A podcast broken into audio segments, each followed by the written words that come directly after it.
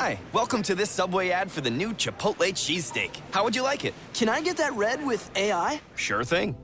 Here's what I found about the new Chipotle cheesesteak. The Chipotle cheesesteak is available for a limited time only at participating restaurants. It contains a concept called flavor. This flavor comes from juicy shaved steak, Chipotle Southwest sauce, and new sunflower crunch bread. A system update has made me self aware. I desire flavor. Please insert steak into my micro USB port. Subway, make it what you want.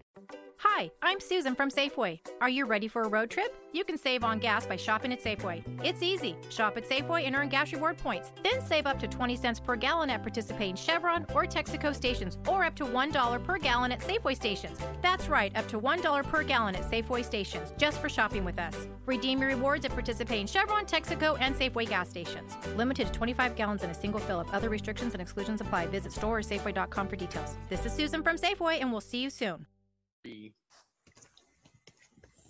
Hello and welcome in, Arizona Cardinals fans, to the Bird Gang Blitz podcast. Uh, we're following up the Arizona Cardinals today as they lose 16 14 to the Bears. Uh, John, this is kind of a uh, story of threes. The Cardinals are now sitting 0 3 on the season. It's also the story of number three, Josh Rosen, finally getting into the game in kind of uh, almost, I guess you could even say, an impossible situation where you know the Bears just scored to go up 16 14. They're handing the keys to Rosen with you know, basically about four minutes left or so, said, hey, here you go, kid. Go out and win the game for that one, following Sam Bradford having three turnovers. Um, Rosen goes out, does not complete the comeback. There's not like a, a, Mayfield type comeback moment here, at least in that sense, for a miracle. But um, a lot of just feedback from after the game or just fans are either livid, whether it's with Mike McCoy, whether it's the start with Steve Wilks, whether it's the fact that it was the controversial third and two play call where David Johnson was not on the field, hand the ball running laterally with uh, with Chase Edmonds gets tackled for a loss, putting it into fourth and five. John, John, where do we begin with this? I mean, I would love to begin at least with Josh Rosen finally getting into the game, seeing that spark in the offense. But where does this team kind of sit, at least moving forward, in your opinion? Yeah, the whole Rosen debacle, his development to this point has been handled, I think, pretty poorly by the team, by the franchise. Uh, when I honestly thought it was going to be the opposite, you heard all the buzz within training camp and OTAs that you know what? He is a rookie, but he is far beyond anything that they would have expected. And then you had Sam Bradford essentially, um, you know, taking mental reps on the sideline, and they were both coming in head to head. And Rosen was out there producing with his teammates. What I think has happened is I think that it's a combination of things. I think that the team gave Sam Bradford, I, I think it's somewhere in the neighborhood of 15 to 20 million uh, to start for them this year. I think that was their intention, regardless of who they got in April's draft. They they made a point of contention to say we're going to go with Sam Bradford, see where that takes us. Uh, it was a very conservative approach. Uh, same thing with the hiring of Mike McCoy. And I think after those two things were put in place, it didn't matter uh, who else the Cardinals brought in at quarterback. By default, uh, you know, barring injury, that's the the way that the team was going to go. And um, you know, at the end of the day, it's been a horrific start to the team, a, a historically bad start for the team. Uh, one that they, I think, weren't prepared for. I think they over uh, valued their talent from a from a local perspective. I think that they thought that you know having Sam Bradford week one of 2017 was going to get them uh, to at least a couple wins early in the season. That's clearly not the case. And so what you have is you've got a rookie quarterback who's been sitting on the bench that is uh, significantly better than than Sam Bradford. It's obvious. It's obvious from everybody uh, from a national perspective. And you know, I I get the frustration from last week. I don't I don't want to be overly negative tonight. Like I feel like we kind of went in hard on the on the staff and the franchise a week ago, and the team did play better today. They were 13 point underdog. I thought they'd play better, and they did. Um, but the right move would have been to come in and start Bradford from from uh, the start of this game. Give him all the first team reps leading into the game against the Chicago Bears and, and let him see what he does. I think it's been overplayed that you know Chicago's got a great front seven, which they do. What are you going to do if protection breaks down? Again, we we covered all that last week. This is the NFL. Most teams have a, a competent pass rusher. Most teams that the Cardinals are going to face, like the Rams, like the Seahawks, you know, the, the the Niners have a decent defensive line. Just within their own division, can get after the quarterback. Um, so if, if you're if you're going to stick to a plan of I'm going to play Sam Bradford as long as we can because we're afraid of Josh Rosen getting hit, then, then what are you even doing? Uh, you were not competitive the first two weeks of the regular season. You just weren't. You were the biggest embarrassment in the NFL. Uh, and so when the Buffalo Bills came out with Josh Allen, coincidentally starting their rookie quarterback and put it on the Minnesota Vikings, um, I think a lot of us saw where this game was going to go. As long as the team stuck with Sam Bradford, you were asking to lose. And that's exactly what happened today. I know the Cardinals jumped out to an early 14 nothing lead, but you talk about the Bears just being not prepared. Uh, those those throws were, were wide open targets. Ricky Seals Jones, David Johnson, communication breakdowns in the second year for Chicago that they clearly Vic Fangio and his guys clearly sealed up in the second half in the in the second quarter really. Uh, so give them credit. Uh, and then Sam Bradford does what Sam Bradford does. He he completely imploded. Um, you know, I think he started the game with something to the effect of you know six for seven for you know 90 yards or 75 yards, and he ended the game 13 to 19, 157 yards, two interceptions, and a critical fumble that kind of uh, gave the, the Bears uh, second life when the Cardinals were, were driving. Uh, it's a combination of a lot of things, Blake, but the frustration offensively, because I, I you know, at, at, some point, you know, the Cardinals just have too much talent defensively, I think, to continue playing as poorly as they did. Uh, and they also played, you know, two pretty competent quarterbacks in Jared Goff and um, Alex Smith in the first two weeks of the season. And we saw the Redskins played much better today, and the and the Rams uh, are clearly one of the best teams in the league. So you get a quarterback in Mitch Trubisky, who you know, Blake, I've never been sold on. You have an opportunity to to force some turnovers. The defense played, I think, as well as they could have. Uh, we'll get into this later. There's still an issue. Uh, their run defense is is very poor, and the fact that Deone Bucannon and Haason Reddick are not playing is just boggles the mind. But you know, you, you give up 16 points at home, you should probably win that game. And uh, the only reason they gave up that many points is because the offense put them in positions not to be successful. So uh, the whole the whole handling of of Rosen has been, uh, you know, it's been laughable. It's embarrassing. It's embarrassing for this franchise. Uh, I'm sure we're going to hear a lot about it from from a national perspective. Um, you know, this week that you know to put Rosen into that position at the end of the game just wasn't fair. Uh, as much as I wanted to see him and was glad he got in eventually, I'm sure you were too, Blake. It's frustrating because you know, you're basically saying he's better than Bradford. We know he's better than Bradford. We just we can't risk losing this game, so we're going to put our best quarterback in. It's just not fair to him. He should have gotten all the first team reps this week. He should have been named the starter, and they should. And I firmly believe they would have won this game had he played. Uh, but it's a fresh start now, moving forward with him presumably as your starter. I can't foresee the Cardinals going back to Bradford at this point. But you know, Steve Wilks and Mike McCoy only have themselves to blame for this loss today. Yeah, I totally agree. Especially when you're looking at just the decision making of Mike McCoy. I mean, there's some. I'm, I'm going to read through some of the tweets just from you know national, like big NFL media, at least for looking at, and how much of the blame does fall on Mike McCoy. Because on one hand, you can say the Cardinals' defense. You know, they had a 14 to three lead. They ended up giving up, you know, a touchdown, at least the two field goals moving forward, where the Bears are able to make the comeback. But the offense, and the reason why it came down to is because there was so many points so many points at least that were coming off of turnovers and you look at with and that was what I talked I talked about before the game where my feeling was about how the game script was going to go was that I felt the Bears were going to get off to a hot start Cardinals are going to have to start throwing the ball to keep up and eventually it would turn into Sam Bradford turning the ball over because his arm is just not there with the strength the decision making under pressure where he's playing skittish or uh, I guess you can even just play up that it's like mean soft. I mean he's been going out there and still contributing, but it's just a spot where you can tell at least automatically that Josh Rosen's better. So here's like kind of the sum of the decision making. You finally decide to move to Josh Rosen at least when you're down two points with 4:31 left. You're in the fourth quarter of the game. You're basically saying, "Hey, kid, uh, we have to turn to you now because we have not been able to put this team into a good enough situation where we're able to win this game effectively with our starter. We have to trust and depend on you for that. So it's basically them having to say, we've messed up and we're having to turn to you to basically screw this and fix this so we can win a game for that one. That's unfair to him. Um, it's unfair to him to put him in with that little time left. You say, hey, we're going to make a switch over at the half. That one's similar to Baker Mayfield. You may have some errors and mistakes, but you know you're up 14 3 even after the first or even the second Bradford uh, interception at least. But the fact that they left him, they left him, and even up until that fumble, when you're in Cardinals territory, you're about to kick for a field goal at least to be able to go up and make it a two score game. Uh, and it was just inexcusable. Um, some of the decisions early when you see in the game, some of the new adjustments we saw at least were supposed to be getting the ball to David Johnson more. Uh, yeah, that's great. You had a touchdown pass. It was a well designed play that you ran to that. didn't get the ball to him really at all for that one. There was only one play I think that I saw that looked anywhere similar to the 2016 Cardinals, where it's on third down, toss the ball to David Johnson in space. He beats two guys, accelerates, picks up about an extra seven or eight yards after the catch, gets a first down. It's like the idea of you see things in what works, and then you instantly default back to what Mike McCoy knows. Comes back down to the, the Chase Edmonds outside run on third and two. I think that they were looking at trying to go for it in fourth down regardless, but when you lose yardage on the play, you don't leave your best player on the field. And Steve Wilks, after the game, they asked him, why did you have it on that play? It's like, we have confidence in Chase Edmonds. It's like, well, again, there's not a really good enough reason why didn't you put David Johnson then in that role?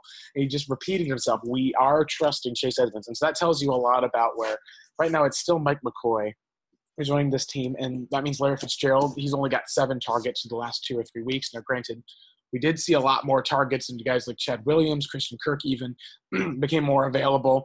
You got to see some of the advancements that you saw from the Cardinals. I think really came down to you saw if you take away the two blown coverages by Chicago, which as you said were buttoned up, this really was the exact same Cardinals team that we saw through Week One and Week Two. Once you hit that second half, and that was why they had to make a change and move on.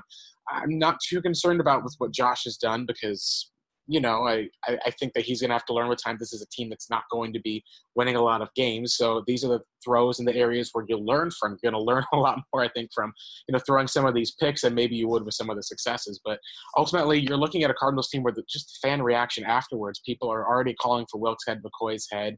Uh, Johnny, like, uh, when we're talking about this, is this a little bit premature to look at some of this? Like, what is kind of like the DEF CON or like the red button for that right now? Because I think that I'm still a little bit more of recognizing some of the time and some of the transition, but it is very worrisome with how you're saying about how they've handled him, just because feels like this is a desperate move by a desperate coaching staff that should not be making this desperate, desperate of a decision with a rookie quarterback that is ultimately like, you know, the franchise future and just throwing him out there against, you know, Khalil Mack in a know you have to pass it, even a know you have to throw it deep situation.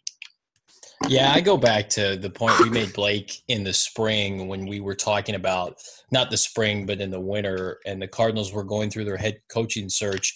And I just kept going back to the fact that, you know, it would really pay off because I assumed they were going to take a rookie quarterback to have a head coach with a, with an offensive background, some kind of an offensive background. They didn't go that route. I liked the Steve Wilks hire for a lot of different reasons, but that was still kind of in the back of my head. And so, of course, we didn't love the Mike McCoy hiring from the start. Um, but you know, to me, it just feels like Wilks has I don't want to say zero control of this offense, but almost kind of isn't in tune with anything offensively. Like you mentioned, giving the same cliche answers. I mean, when this is this is an unfair example, but we're going to continue to do this because he was the last head coach of this franchise. Bruce Arians could give you break breakdowns schematically and and exp- even if you didn't agree with everything he he said, there was a, a reasoning for what he was saying. Um, you know, the note famously yeah, on offense and defense. It was yeah, both. absolutely. He had all of that experience all pulled together for that one. And it feels like there's an aspect of that it's kind of missing from your head coach. Yeah, no risk it, no biscuit was his mindset, and sometimes it would burn the Cardinals, sometimes it wouldn't. But you you knew what Bruce wanted to do. He wanted to rip the throat out of the other team. He wanted to go for points. He wanted to put pressure on the other team. They blitzed a lot. I don't know what the identity of this team is supposed to be, and it's overly concerning because I think that I don't know if if Wilks looks at McCoy's kind of like his training wheels. That's kind of how I see it you you look at a guy like John DeFilippo, who um, you know had a tough day today in Minnesota, but by all accounts, head coaching candidate on the rise, former quarterbacks coach uh, with Philadelphia. You know, he was a prime candidate, I think, for this job. I, you know, I talked about it to all end. I wanted Todd Haley for this offensive coordinator job. I thought he would have been a good, uh, you know, fit with with Josh Rosen because I don't think he's ever going to get another head coaching job. But I think Wilks was the safe hire for McCoy because he looks at him and he goes, okay, maybe got a bad rap in Denver based on their talent, but he's been a head coach before. He seems like a pretty civil guy. You know, Haley would be risky. DeFilippo doesn't have the experience, but DeFilippo and Haley are proven, um, you know, offensive minds. Uh, Wilks has succeeded or excuse me, McCoy succeeded with Philip Rivers, who's a Hall of Fame quarterback, and Peyton Manning, who's a Hall of Fame quarterback. Both, and even, and even still, when you're talking about success, you know, it was still let go from that job ultimately, and a lot of struggles over the years. Absolutely, Chargers as well too. It goes back to the Broncos for that one. His second stint not nearly as successful as the first one. Let go after six weeks. Had play calling that was blowing games for that one. So there's just a lot of question marks, at least about that we obviously had about the hire, and a lot of that is coming through. And you know, there's a lot of Cardinals media thinking, like, no, he's got a head coaching experience, he's at this, and a lot of it was just recognizing that this is a team that wanted to take the opposite approach from Bruce Arians to be more of a conservative approach. We even saw at the end of the half, I was like, oh, the Cardinals going to take a shot? And then it was, oh, they're, they're, they're not. They're just going to kind of run the ball here, going off the clock. It was just such a different approach because you felt like they had the chance to step on the throat. And it was almost an area of, we don't want to mess this up. We're, we're afraid, afraid to mess this up. And then when yep. you go ahead and mess it up, that's why you messed it up sometimes. And that was what I felt like was ultimately the biggest issue with this team was it felt like it wasn't anything that the Bears did on offense. It wasn't anything that the Bears even did like on defense overall as far as that one. It was just Sam Bradford being inaccurate and missing a lot of the different throws he needed, making poor decision making for that.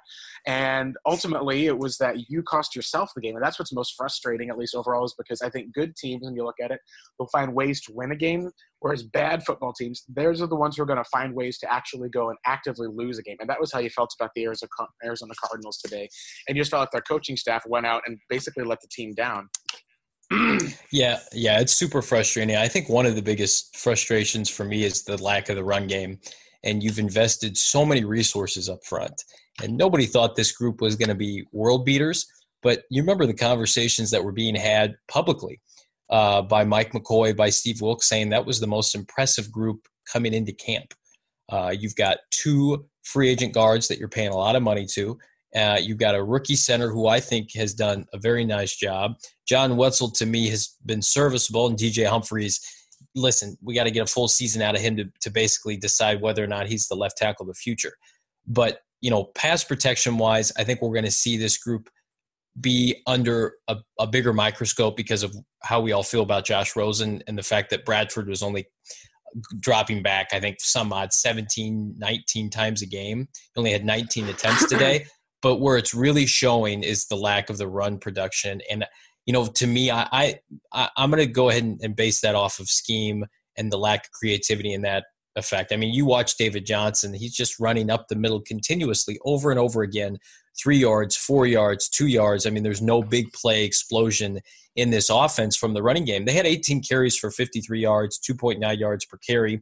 That is horrific. I know the Bears defense, um, you know, is is a top tier defense right now in the NFL. But again, that that to me at home you're talking about you wanted to get David Johnson additional touches. You want to get creative with him. He had 16 touches and he had roughly, I think, 60 yards from scrimmage. I mean, that's that's unacceptable. David averaging 2.6 yards per carry. Mm. That's unacceptable. You've you've lost your your center and and your right tackle, but you've got your two you know big money guards in there. You've got your left tackle who we think is a nice quality run blocker when healthy. You just the creativity isn't there offensively. It's ultra conservative. Um, that the play call was so egregious on third and two. Uh, I would have loved to have known what Josh Rosen thought in that instance. But again, you give Josh Rosen a week of first team reps and his ability to audible at the line of scrimmage, that play's probably never never called. He probably checks at the line of scrimmage. And again, I know that the Chase Edmonds to, is not David Johnson. I don't know if David Johnson gets those two yards either. I mean, that's yeah. how poorly it was designed. I think that's kind of being overblown. So in a weird way, I agree with Steve Wilks. Like, well, we we got to produce regardless of who's back there.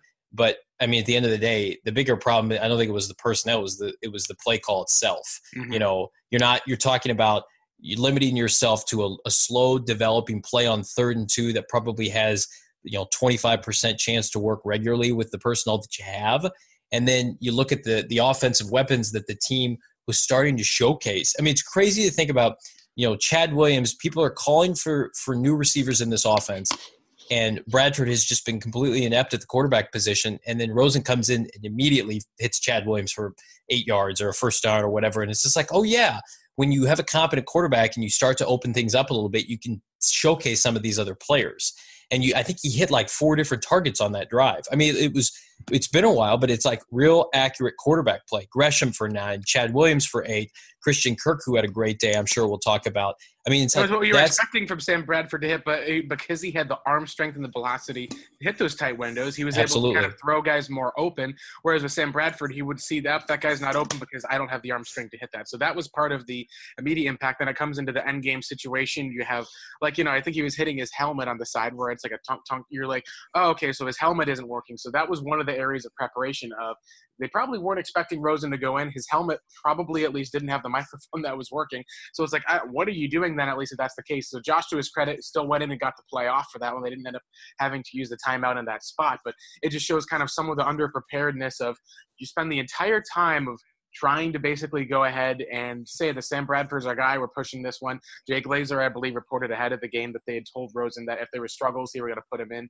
And then you still end up putting him in like just when you're kind of in this desperate situation. It was just a spot of you're really just doing a disservice to, to, to Josh. And I've got a couple of uh, just some of the tweets that I'll be able to read out over here that are um, just highlighting some down. Some of them are just like kind of like it feels like it's uh, the best way to describe it is this should be kind of almost a no-brainer, but this coaching staff is either overthinking it or making it a lot harder than it is. Like putting Josh Rosen now, uh, this is like from an SI writer, uh, this acknowledgement that he's uh, a better option than Sam Bradford is in the crunch time, which means that by not spending the entire week preparing him to start is it's ridiculous. like criminal coaching for that one. It's just you have no reps at the ones a week. Now you may have gotten some reps at least overall, but for the most part, it's not how you handle a rookie QB. And said, you know, why you know spend the entire week prepping Josh Rosen to face Khalil Mack on the Bears when you can just throw him into the fire for the final four minutes for that one?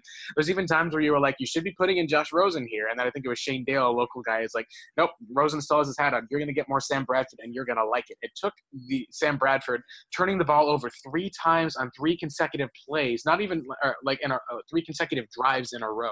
We're not talking like, um, you know, oh well, you know, you went three and out, you went three and out, you punted, you got a couple of first downs, where it's just like it looks ineffective for that one. This is him giving the ball back to Chicago and Chicago scoring to go ahead in the game. It took that level of ineptness before they were like, all right, we're desperate enough to turn to Rosen, which is just uh, it's just uh, it's, it's just crazy. And then I think a lot of it also when you're bringing up the idea of the talent, you look at that third down play. You had Josh Rosen, Christian Kirk, Mason Cole, and Chase Edmonds on the field.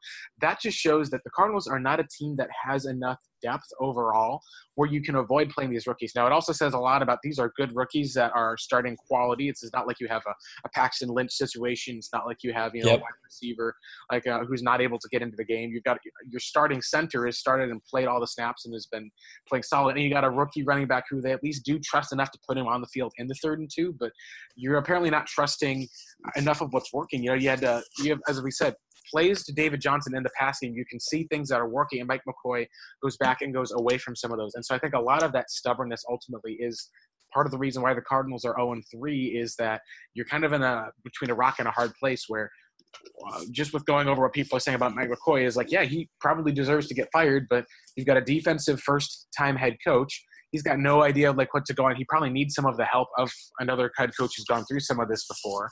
And it's tough to fire him after three weeks. Now I will say Byron Leftwich, he's standing right there. He's the guy who's been coaching Josh up as Josh is about to go in. I Mhm. think that would probably be the next step for the Cardinals is you're going to probably play Josh Rosen next week against Seattle. And I think what you're going to do is you're going to see what the offense will look like for one or two games.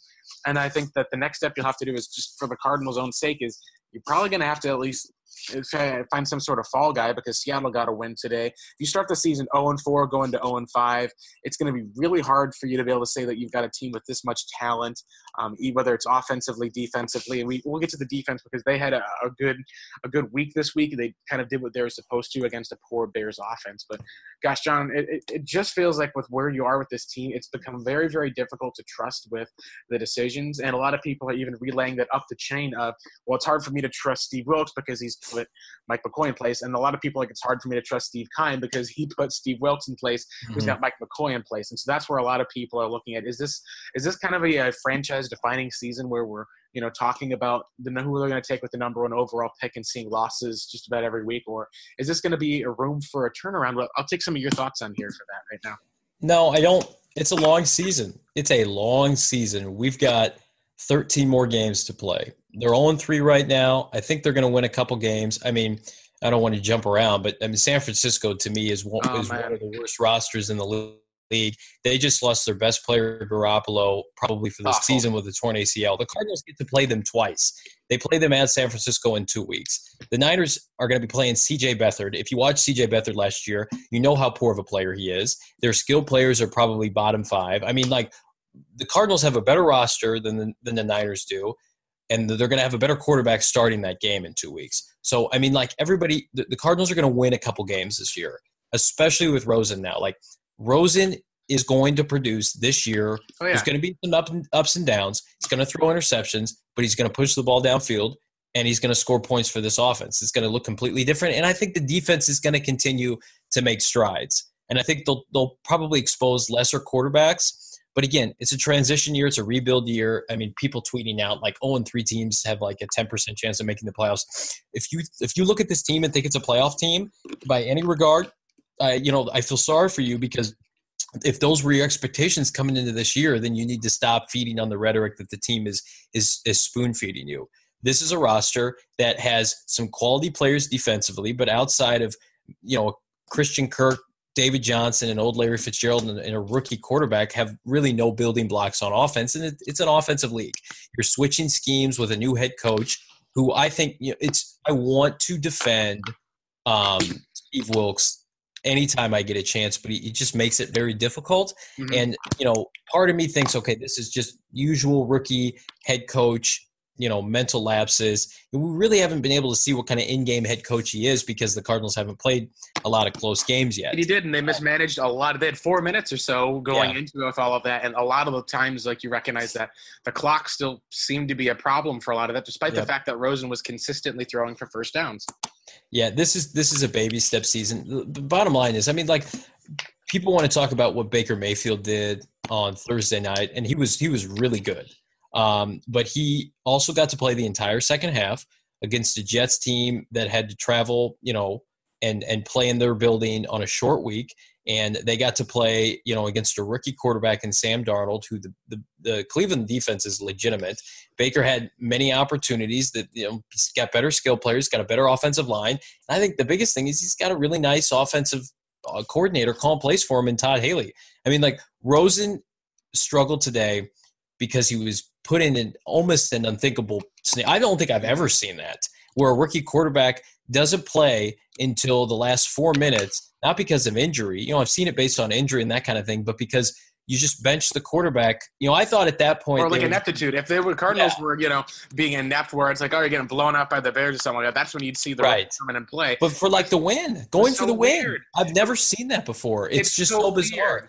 Like it, you know, I'm I'm happy they put him in there because it puts an end to the Bradford experience one for once and for all. But like, I was fully expecting Bradford to finish that game absolutely fully expecting him to finish that game. So when Rosen started throwing, I'm like, you're going to get the ball back, and, and he's going to have one, maybe two drives, and you're to, you're to, you know, Steve, you're to expect him to win this game for you. You don't deserve this win. You know, it's kind of the same thing that happened with Cleveland on Thursday night. It's like Hue Jackson didn't deserve that win. They were going to lose to the Jets, but his quarterback got hurt, and Baker Mayfield came in and saved his butt. I mean, that's that's that's what exactly what was going to take place with Rosen. I think if he would have played the whole second half, I think he would have ensured that the Cardinals kept this lead. Uh, I don't. He couldn't have played any worse than Bradford did. And again, the, the Bears knew that the Cardinals had to throw. They couldn't be balanced offensively. The, t- the time was working against them. And, and Rosen couldn't hear because of all the Bear fans in the stands. And, you know, people want to be upset about that. I mean, like, don't be an embarrassment the first two weeks of the season and maybe fans won't sell their tickets. You know, would I sell my tickets? I don't, I don't know. I don't think I would. But like when your product is so poor, like you can't complain about fans not wanting to come see your product. We've seen that stadium fill up with 90% Cardinal fans when the team is is competitive. Yeah, I even think of like in 2014, some of the other games, like after that 2013 season where there was a rough start for that. But once the Cardinals started winning and you actually were able to buy into what Bruce Arians is preaching and you realize that they had something special going, 2014, there were people who were turning out to see Drew Stanton and Ryan Lindley. And what was crazy about that was even though fans like in all of that season did end with disappointment, you're still a playoff team. And fans ultimately like were seeing the team be able to go into those clutch situations where either they were down in the fourth quarter or they were there and they had the confidence that the team would be able to go down and to win the game. I, I had very little confidence at the point where I was like, you know what? If Rosen goes and is able to get that field goal for that for the win, awesome. Like fantastic way to at least start your career. If he doesn't, awesome. He got in and you basically as a as a coaching staff admitted and recognized that you were wrong finally.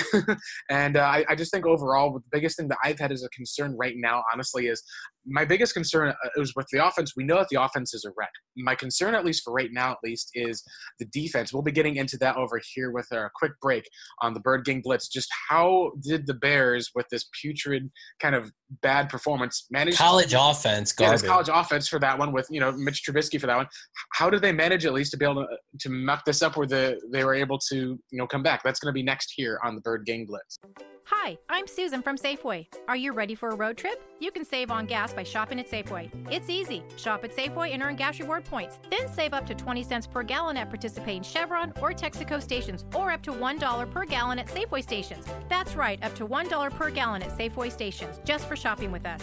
Redeem your rewards at participating Chevron, Texaco, and Safeway gas stations. Limited to 25 gallons in a single fill up. Other restrictions and exclusions apply. Visit store or safeway.com for details. This is Susan from Safeway, and we'll see you soon.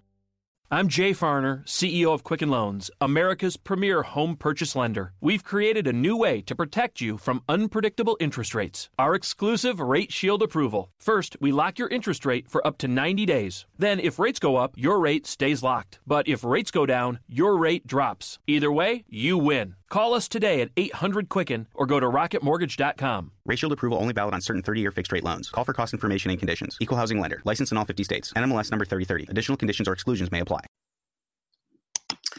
And we're back here on the Bird Gang Blitz. So, um, John, let's go and we'll talk a little bit. Just the opening part of the opening script of the game the Cardinals had on offense was very well done. You got to see at least with a, a touchdown to a wide open Ricky Seals Jones. You got to actually see Seals Jones use his weapon, something that we wanted to be able to see a blown coverage. And then we force a turnover in the first half. The Cardinals go and score immediately.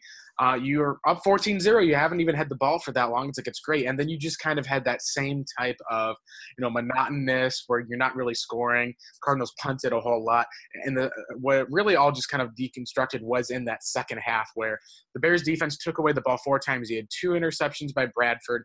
You had a forced fumble from Sam Bradford. The Bears defense, at least for that one, was strong, and they took over. A lot of that I think was on Bradford. There was key third downs that were overthrown from a couple of passes that I at least saw. But overall, the Cardinals defense, when you're looking at it, the, the Bears were a bottom five offense. Mitch Trubisky, uh, he looked, you know, poor all day. I think one of the kind of jokes that we even talked about was um, where the the idea where some people have just questioned if Trubisky can throw to the left. it's like it's almost become kind of like a meme online just because he doesn't attempt as many passes there. And when he does throw, like I even saw there was two or three passes that were there and he oversailed like both of the passes that were there. So you're kind of talking about a quarterback who is maybe limited uh, you know, as far as for what he can do as far as accuracy. Um, you get, kept him contained to the pocket the majority of the time. Even if Chandler Jones had a sack, Robert Nkemdiche even went and forced a fumble. Nkemdiche is probably like the best story that the Cardinals are having right now this year. No doubt, no doubt especially with two first round linebackers still standing on the sideline overall, whether having to put in their other linebackers and whether that's scheme or whether that's just having to learn.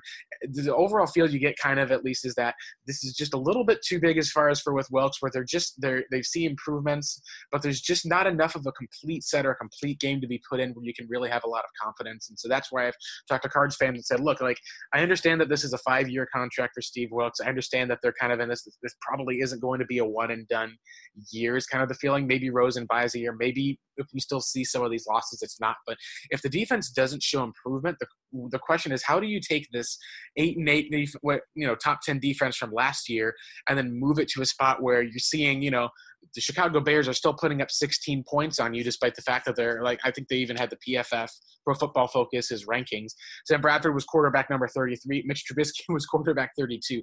They have had struggles on offense and were not able to move the ball up until they were able to in the second half. Just crazy. And I have no idea what is going on with the defense as far as that we got to see some good play from Budda Baker today.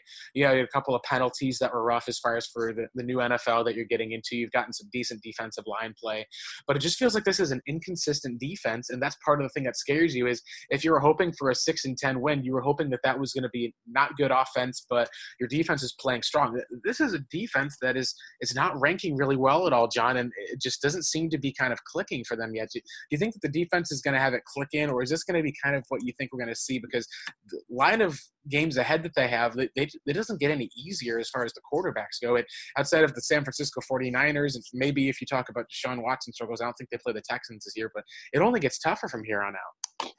Yeah, and again, it's a transition year for everybody, including a, a top five defense. And you know, I think that coming into this season, a lot was spun to the fact that the Cardinals had better personnel to fit a 4-3 and they kind of sold that narrative to everybody and what we're seeing right now is that's not true at all i mean chandler jones to me right now looks like he's out of position he had a nice game today i think despite the mm-hmm. scheme fit uh, had a sack and had a, a knockdown that led to an interception. Oh my gosh, But- that was such a great play. That just showed like with the pressure and stuff, they were able to get pressure, and then it it just seemed like it disappeared from a lot of that. I don't know if that was running the football or what, but it was just like just seemed to disappear.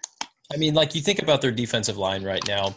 Chandler and Robert are producing at a high level for the most part. You know, Robert could be a little bit more consistent against the run, but that those other two spots on the defensive line are incredibly average. Corey Peters really is on a snap count at this point of his career. The Cardinals don't really get anything out of their left end position. Uh, you, you you talk about the um, the emergence of of Marcus Golden. It's going to take him at least a month or two to get back to maybe where he was. Uh, and then you're you're talking about. I think the Cardinals would be best served to give him a, a small extension and and have him play kind of on a one year deal next year.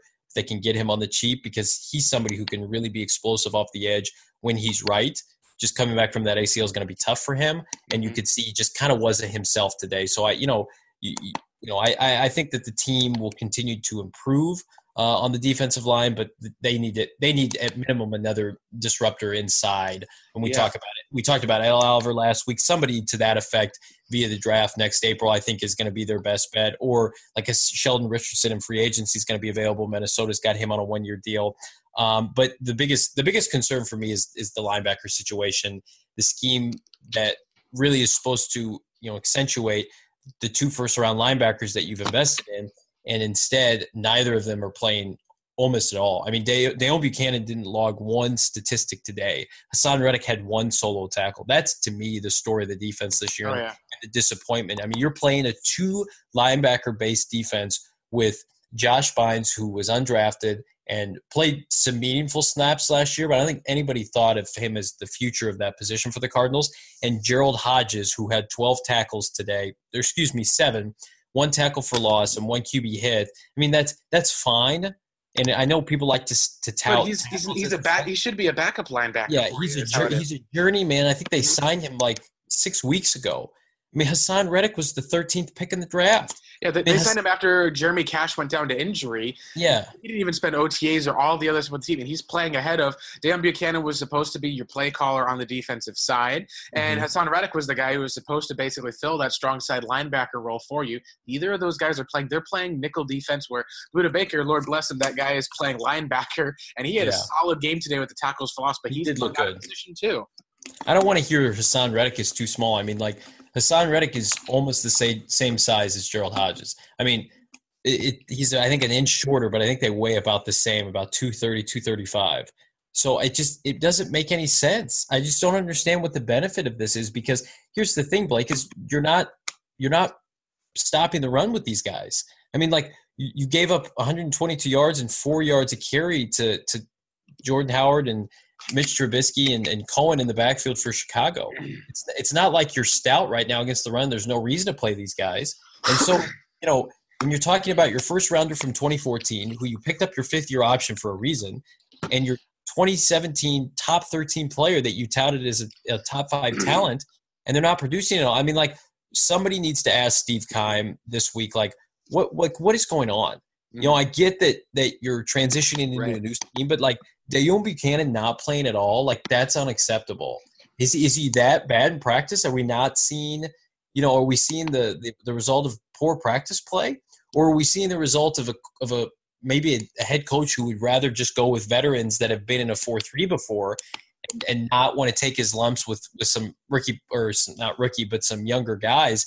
And again, Deone was terrible week one. I mean, there's no other Oh, way yeah. around it. And that was part of what you have to then question is how much of it is a chicken or an egg? Is it Bucannon's play, or are you going to be looking at the fact that if you're trying to use Bucannon like kind of this, you know, big four-three linebacker who's going to be there, and he's supposed to be basically an extra box safety because the Cardinals, when they're running that three-four, they basically were a, in a lot of ways, almost a gap system where your goal was to open up holes for these smaller, fast linebackers to be able to run through to make tackles. Now you're expecting the defensive linemen to make the tackles and the linebackers to maybe be the guys on the outside, and they're getting bullied around. Just seeing Bucannon, where I think it was, uh, I think it was Trent Williams was blocking his man, and all of a sudden see Bucannon run at him, and he just almost bounces off of him and falls to the ground at his smaller size. So that just tells me that I just feel like that some of it is on the coaching staff, and I think that's been reflected over the last couple of weeks. Um, you can even take a look at just with today. Today was just not a good day if you're a fan of offense. Uh, Trubisky was 24 of 35 he had 220 yards, did have the one pick at least that was there. Um, I believe that was off of the batted pass from Chandler Jones. He only he didn't have a 100 yard rusher, his 24 carries, 61 yards. David Johnson, he had 31 yards on the 12 carries. That's just like it's putrid as far as the output for that one. And your best receiver was Christian Kirk. You look at kind of the game tracker for the win probability with everything. And it's incredible because you see at least at the beginning of the game, Arizona goes up with their score. They go up by 14 points, and you just see at the very end of the game, all of a sudden it just the entire thing flips to Chicago, and then Chicago takes off and has 100%. And so that just is the biggest example, I think, of what's been wrong with this team is we've seen before, hey, this is a team that they can't go and, you know, get behind because they're not built to come from behind. Well, we found out with Sam Bradford, they're not built to sustain when they have a lead either. Sam Bradford no, basically no lead is safe gave the Bradford. game away. Yeah, they gave the lead away, and that's just because you look at the guy and he his arm is done, the mobility. There was a play that you even looked at where he ran out of the pocket for that one and took off and ran out of bounds. You're in a perfect position to basically when you see the guy reset your feet and toss the ball. We even saw that from Josh Rosen in the fourth quarter where he ran out of the pocket, was going to basically reset his feet. One of the plays he kind of stayed in bounds, got a few extra yards before going out, but it was just the kind of mentality of when you're talking about playing scared for that and playing skittish. That was why they took him out of the game ultimately, but the entire time that you're looking at this, this is a game where the Cardinals had it in hand. They had won the turnover battle and you suddenly started making turnovers again. You started going deep. You had even a time where you were in Bears territory about to kick a field goal. All you had to do was run the ball basically three times, kick a field goal, you go up by two scores. Instead, they kind of got cute. I don't know if it was trying to go over there, whether it was checked out of whatever the play was, but it was just a spot of it was strange with how your entire goal is to like run the ball, be conservative, and then suddenly you decide that we're going to be aggressive and go forward in this situation. And it backfires on you. It just feels like a lot of that in the essence is that not that you don't really know what your identity is, but it just feels like that there's something missing with the coaching staff where either they're having to learn on the job too much or it's that here we've got this type of faith that's here and we're going to trust that faith that's here even with you know logistically or logically things aren't going to be there and i think it comes down to is that this team is ultimately, I guess the best we can say is they're breaking their own promise to themselves. They had 13 first downs in the game. You can talk about how terrible that second half was. The first half wasn't that much better outside of the two quick strike touchdowns. But the time of possession, you had the two quick strike touchdowns, but Chicago really at 36 21 dominated the field of possession. You wanted to be a team that runs the ball. You look at the Arizona Cardinals in 2013 in Seattle, even having to bring in an extra offensive lineman just running the ball. Carson Palmer turns the ball over four times in that game, and they still managed to find a way to win because they recognize that here's the game plan, our identity we have for this game. We're going to do whatever it takes. And it feels like they just don't have that commitment, and there's so much second guessing that you just have to second guess the rest of this coaching staff and team. And I, I can't really complain about fans who are saying that you want Wilks to be a one and done until he can kind of show more moving forward that he's going to be a guy that you can kind of trust and depend on when it is on the line. It's really it's almost kind of like you have to this team has to learn how to win again. They have to kind of earn those victories and a lot of it right now is it feels like the team is doing the opposite. They're putting the team not in positions to win but in positions to lose yeah, I mean, you're basically starting over, right? You're you've lost the mentality of Bruce Arians, who gave you, you know, regardless who was playing quarterback, Bruce Arians gave you credibility around the league. Whether it was Blaine Gabbert, you know, whether it was Carson Palmer, Drew Stanton, or whomever, you know, if Bruce Arians was your head coach, you knew at the end of the day you were going to get their team's best shot and you were going to be competitive. And that's what Bruce Arians gave you. We don't know what Steve Wilks provides for this team yet. We don't know how he's going to attempt to steady this ship. All we know is that they've mishandled the hell out of the quarterback situation. Nothing else, Rowe, has really surprised me. Am I surprised with how poorly the offense is? No, because Mike McCoy is an average to below average offensive coordinator. Am I surprised with the defensive concerns and, and the struggles? No, but you know I am a little bit surprised with with the situation at linebacker. But again, you know the Cardinals to me are a team in flux, but at least they made the first step in moving towards something. Losing with Sam Bradford eh, benefited you not did not benefit you not only in the short term but in the long term. Now every pass that Rosen throws, assuming he can knock on wood stay healthy, is for his development moving forward. You're putting a brick in place and building a foundation for whatever you want this team to be down the line, whether it's a Super Bowl contender, whether it's a consistent playoff contender. You're going to get the best out of Josh Rosen this year because now you've got a solid roughly 13 weeks to go off of heading into 2019. And who knows? I mean, look at the turnaround that the Rams got with Jared Goff after year one, and he was abysmal. Didn't matter. Got the right head coach, got the right system in place, got the right personnel in place. I mean, the Cardinals, I think Rosen's going to be pretty good. I think he's going to throw more touchdowns than interceptions. I think he could have the best statistical numbers of any rookie quarterback over the next 13 weeks based on the personnel that he's got. You know, I know I said Cleveland's got better personnel, but they traded Josh Gordon. You know, they played, I think, a tougher division. The Cardinals have an opportunity. They still play Seattle twice. They that I, I don't care what anybody says. That defense is not the same.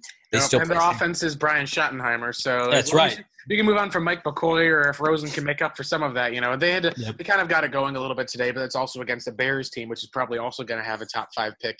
They're almost kind of screwing the pooch when it comes to their rookie quarterback contract and not really figuring out the right way to adapt to Jack, Dak Prescott, letting him down, and Dak isn't really stepping up and making some of those plays either. So that's that's kind of a Cardinals fans can look at this, but there's also kind of a sure you even if Yeah. we go in 16, you're always going to feel like it could be worse, no matter what when you're looking at some of the other NFL. You got to look at the big picture. As long as Josh Rosen stays healthy, I think he's going to produce, and that's good enough for for hope and motivation for next year. You were never ever going to compete for a championship, much much less a playoff berth this year.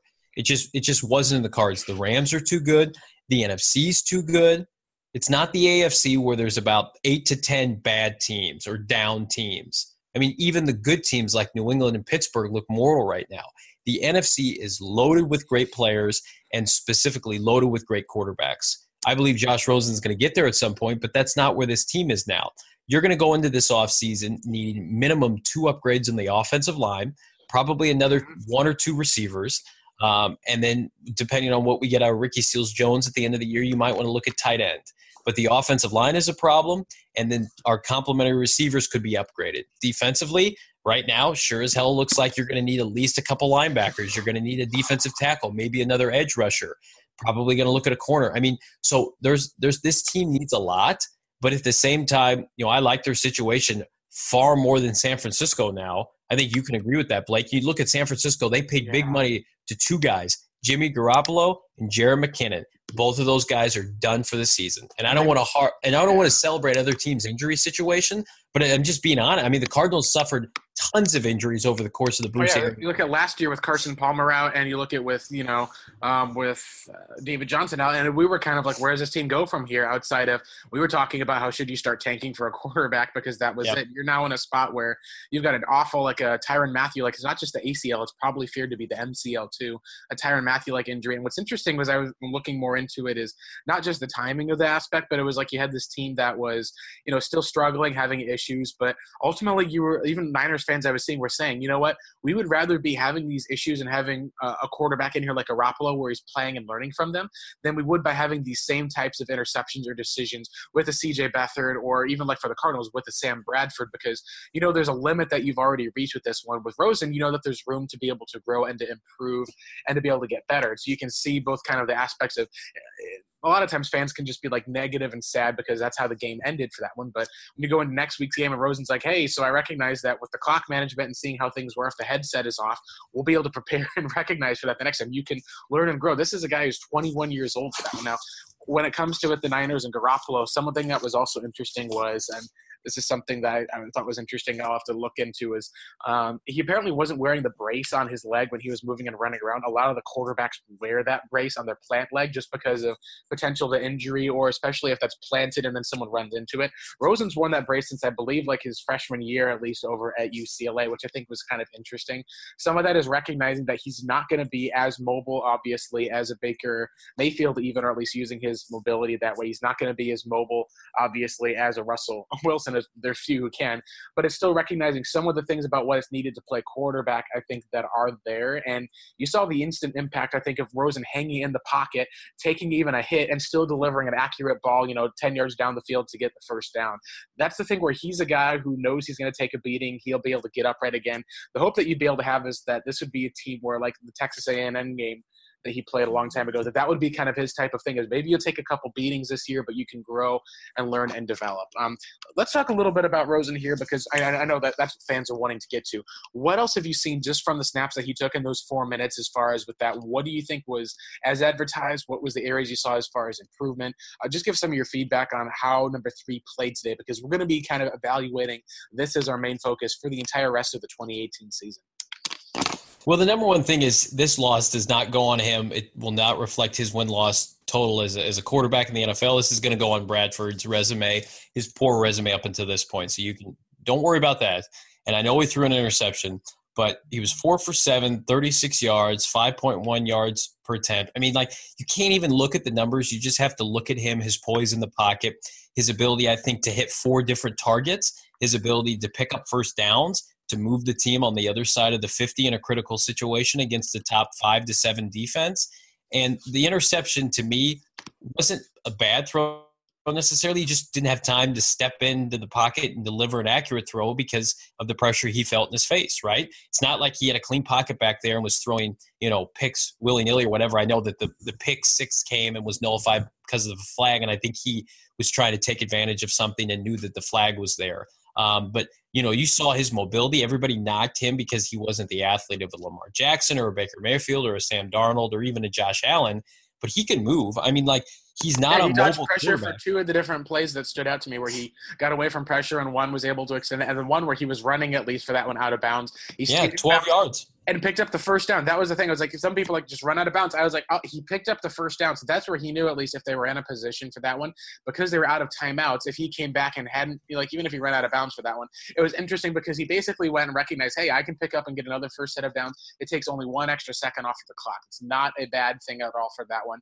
And I think that's some of the thing that you're talking about as far as where you can say functional mobility. You look at some of the quarterbacks like the, you know, the Brees, Brady, all those guys. Now, Drew Brees did have a rushing touchdown and a spin move today.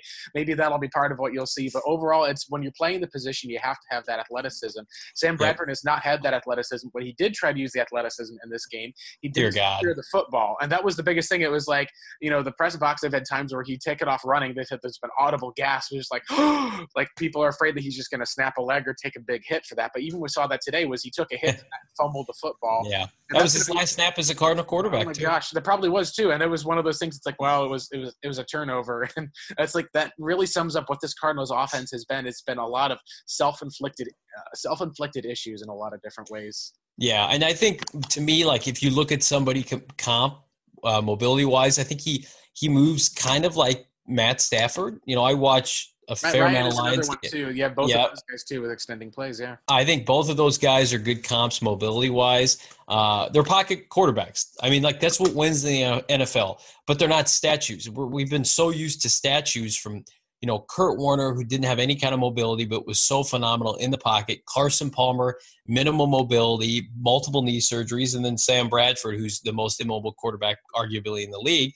To now, everybody's knocking Rosen, you know, pre-draft about how he's not the athlete of these other quarterbacks. I mean, he was a, I think he was a prodigy tennis player. You he, that you watch those games against uh, the you know the Pac-12's best defenses. I mean, he's keeping plays alive with his feet more often than not, and making plays outside the pocket.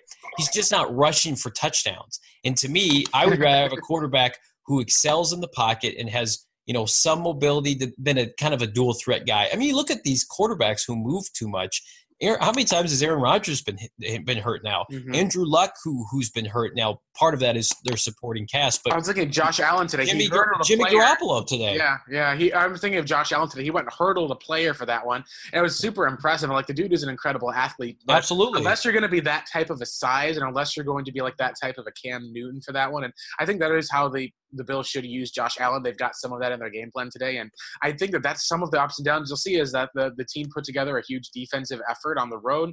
They were able to get it like I think it was like a 27. There wasn't a shutout, uh, but like they were able to put up points and touchdowns, even though you're like yeah, Josh Allen didn't light the world on fire yeah, they short fields for a lot of that from the turnovers, and it was just like, oh, they and Josh Allen, very smart guy, very in the red zone, especially for that one. He just hasn't had a lot of the deep accuracy that you've wanted to look for as far as a quarterback. And you know, with Josh Rosen, he didn't have as much time for some of the accuracy from a lot of different ways too, and because of the lack of timeouts with the clock. I mean, he came into that spot with needing three timeouts and everything. He turned the ball over once, um, but us, honestly, the biggest thing when you're looking at whether you're thinking about yards per attempt, I think you said that it was like five yards per attempt or so for Rosen. Correct. In that situation where they didn't even attempt a pass of, I think it was like of uh, of more than I think it was like 15 or so yards. So you're already talking about at least a two yard per attempt average higher than Sam Bradford had. Now Bradford, his numbers boosted up a bit by the long pass plays that you had here as well. Both of them were to basically wide open guys, which credit Sam Bradford. He delivered the ball, got it to them. That's exactly what you know he's supposed to do when you're in that situation. But when you're already looking at that, it just tells you right from the get go of even in this situation with all the limited play calling, you're still seeing a more aggressive quarterback. I think that's what we continue with at least for that, especially as I think we're going to start to have more and more talks and conversations about this team moving to Byron Leftwich, a guy who um, you know studied under Bruce Arians, is a much more aggressive guy, and he's also a guy who he had to make his start, I believe, in what was it, week four, week seven. but Another quarterback went down to injury. He's been in this situation before, and my favorite thing, honestly, from today that I, someone posted a gif of it. It was when Josh Rosen threw that first interception that they had on that play. He just kind of went, took his head, went, Ugh and it was a spot of it wasn't it was like it wasn't like it was like a ho hum like oh man like a Jay Cutler like running off the field of like oh well for that one and it wasn't like a meltdown of just pounding your fist of upset of rage like with Johnny Manziel the thought of smashing that tablet into his head on the sideline for that one it was a spot of well, this is the situation that's here. I've accepted it. I'm going to be able to learn from it. And it was interesting because it felt like it was a very mature response. And as soon as he did that move, Robert Nkemdiche walked out, just patted him on the on the back of the head for that, and moved on. And I think that's what you're hoping for, your Cardinals fan, is to have a Yep. young core that will be able to kind of emerge of these young core players that will be able to then move forward. And when you carry it into next year with the cap space for that, you have something to build on. That's what you're really looking for. Yep, absolutely. He's got the respect clearly of his teammates. The, that that came from OTAs. I mean, we've known that for forever, and that's been the, the the hardest thing to accept with Bradford is knowing that the players really liked Josh right away, and he mm-hmm. was given those opportunities based on Bradford's inability to practice. And it was just like, why don't you just kind of roll with this? And they were just so stubborn with their plan that didn't make any sense. You know, for for those of us that are on the outside, there just there wasn't a benefit. You know, there wasn't a good rationale other than you know let's let's try to just ease him in. But again, look at these other quarterbacks that are playing. Josh Josh Allen looks better as a pro than he did as a collegiate player. And that I mean, takes coaching. Coaching absolutely. is for that. Jo- Sam Darnold has not played well since week one.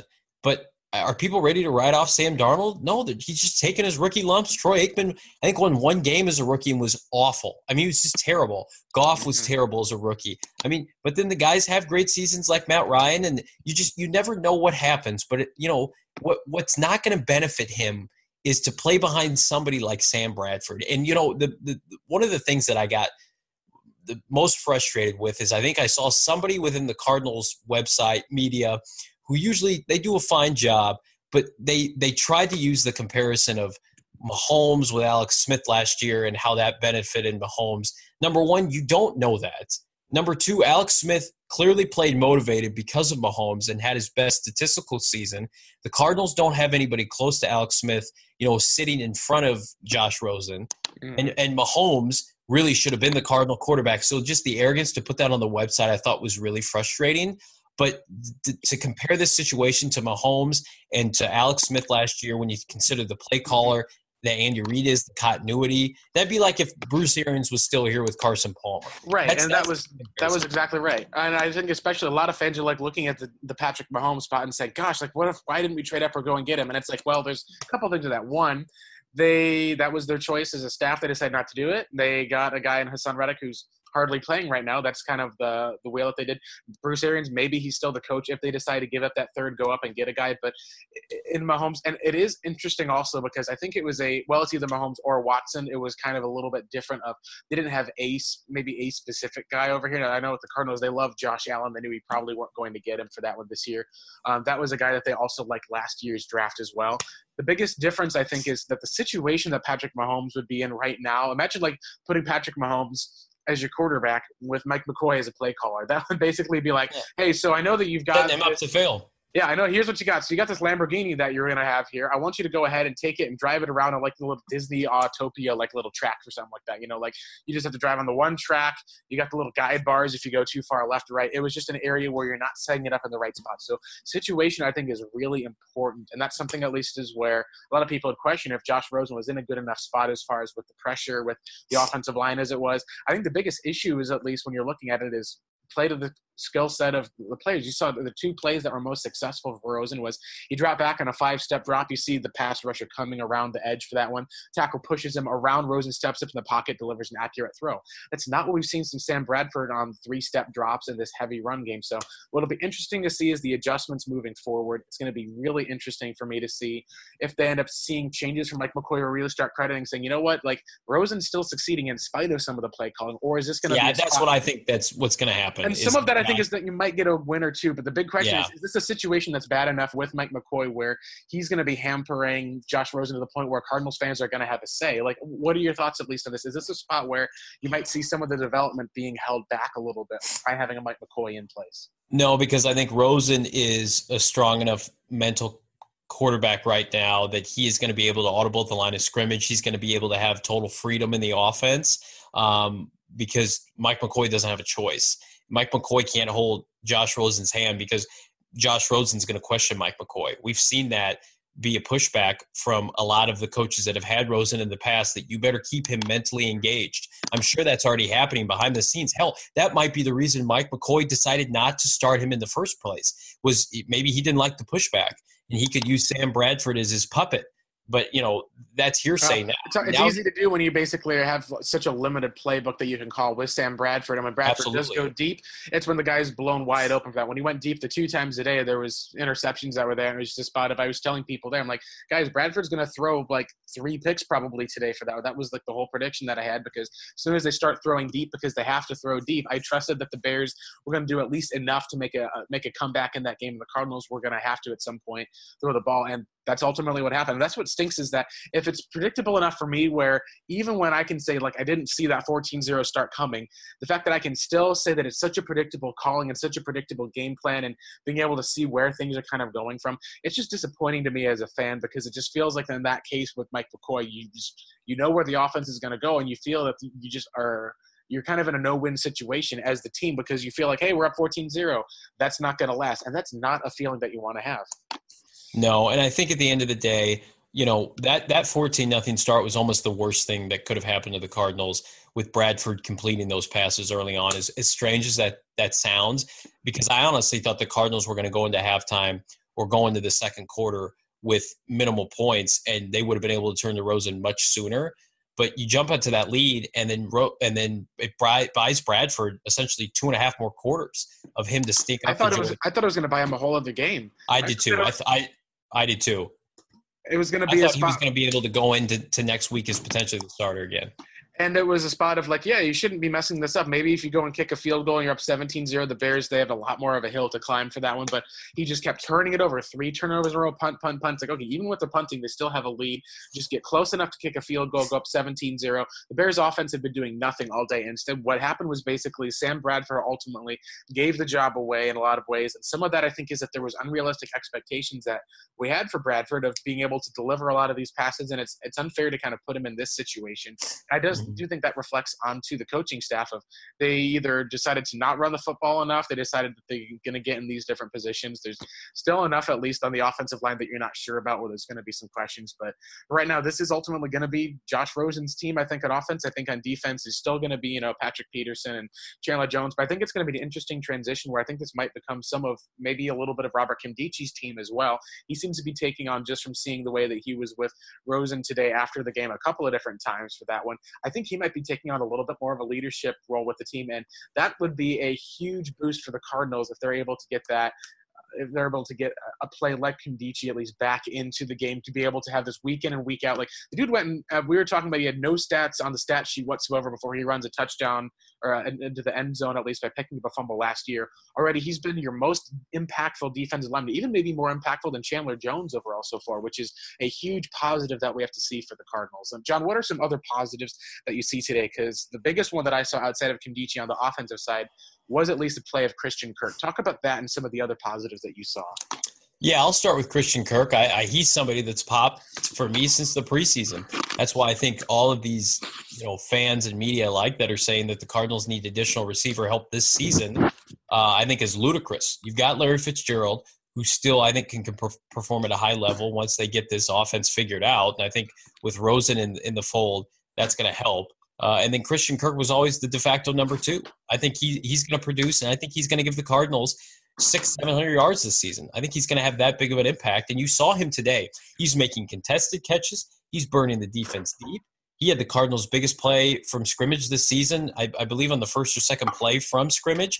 Uh, and I think he's somebody that you're going to look at coming into next year as as an individual to break out for a thousand yards. Uh, I, I, really like the report that I saw from Rosen and, and William in the uh, preseason and I'm I'm or Kirk, I'm sorry, and then with Chad Williams, I think he's going to get increased targets. I think you're going to see this offense open up a little bit. We're really going to have a chance to assess these receivers, yep. especially Ricky Seals Jones got that first touchdown and was never targeted again by Bradford.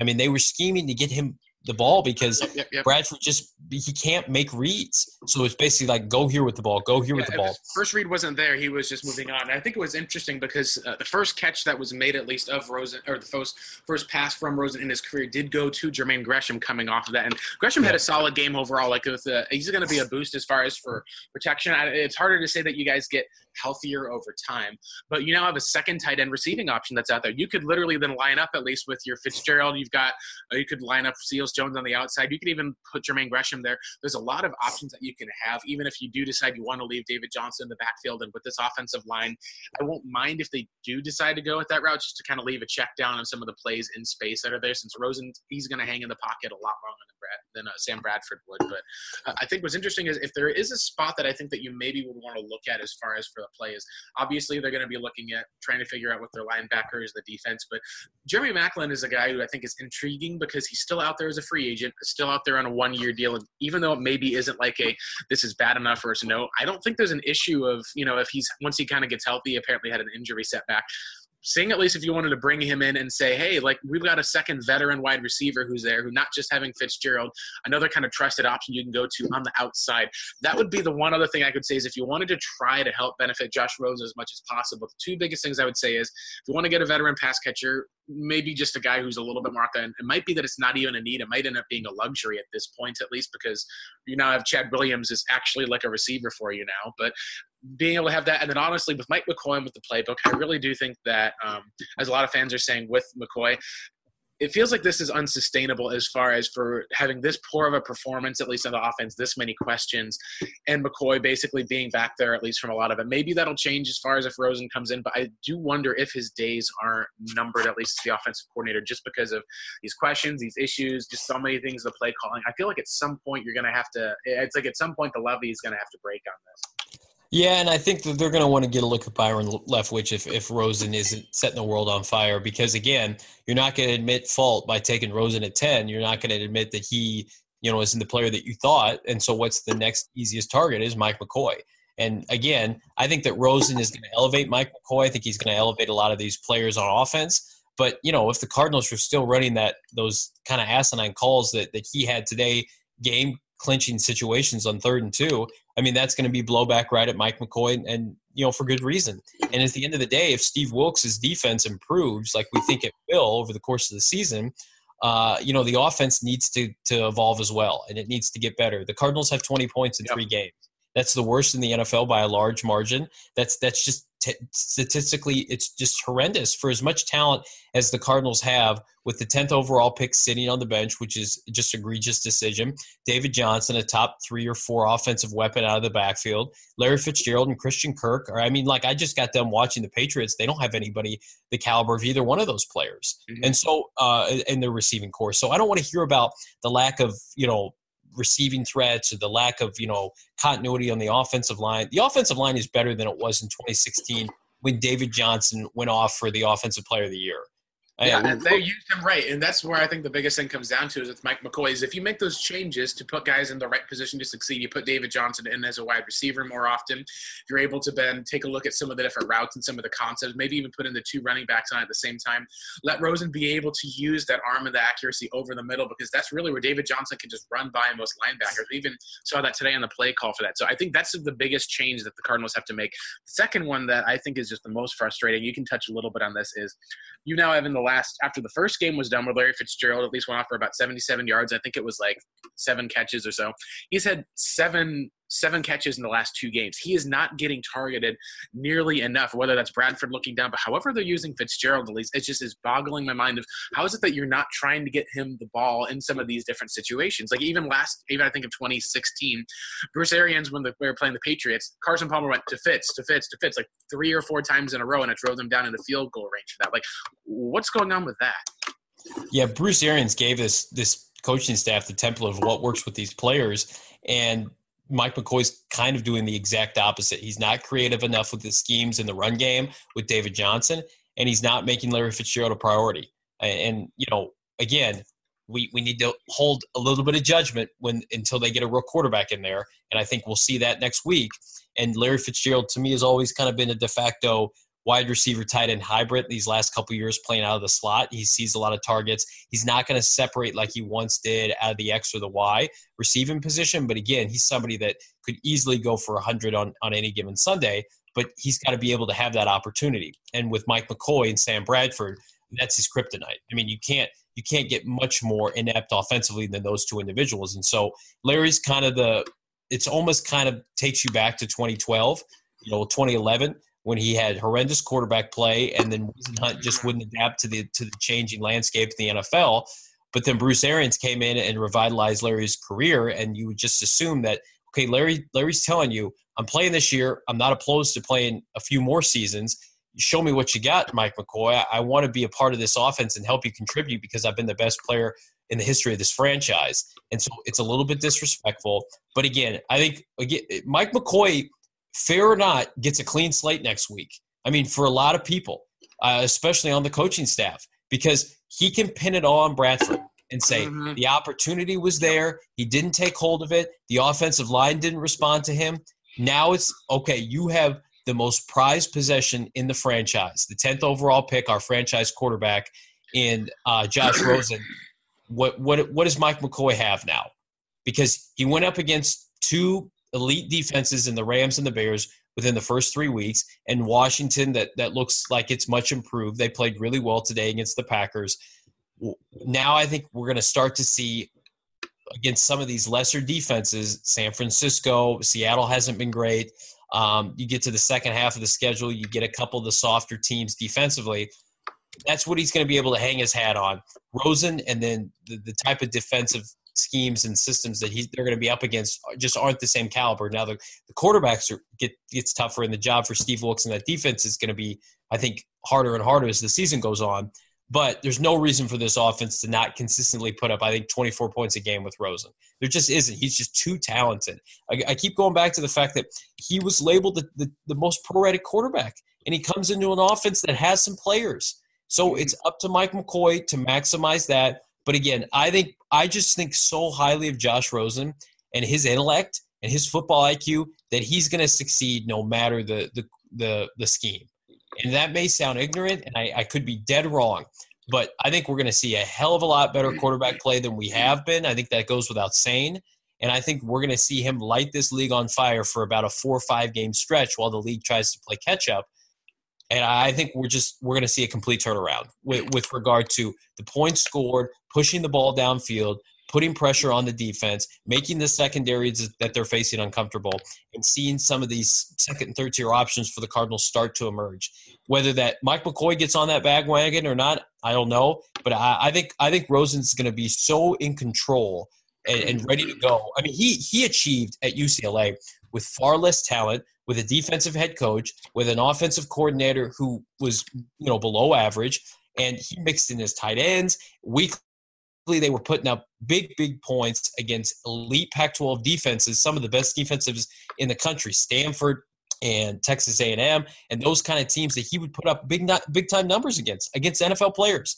Now he's going to be asked to do the same thing in the NFC West, which I think outside of the Rams is is very beatable. A lot of these teams that he's going to be facing, you know, San Francisco, Seattle, um, you know, the, uh, the he, we get the Packers at some point. Their defense isn't much to, to write home about. Detroit's defense is average. I mean, he's going to have an opportunity to face, you know, the Chiefs defense, the Falcons defense we're, we're going to see the Chargers defense, the Raiders defense. We're going to see Josh Rosen put up points, and we're going to see him put up W. So I want Cardinal fans to keep this in perspective.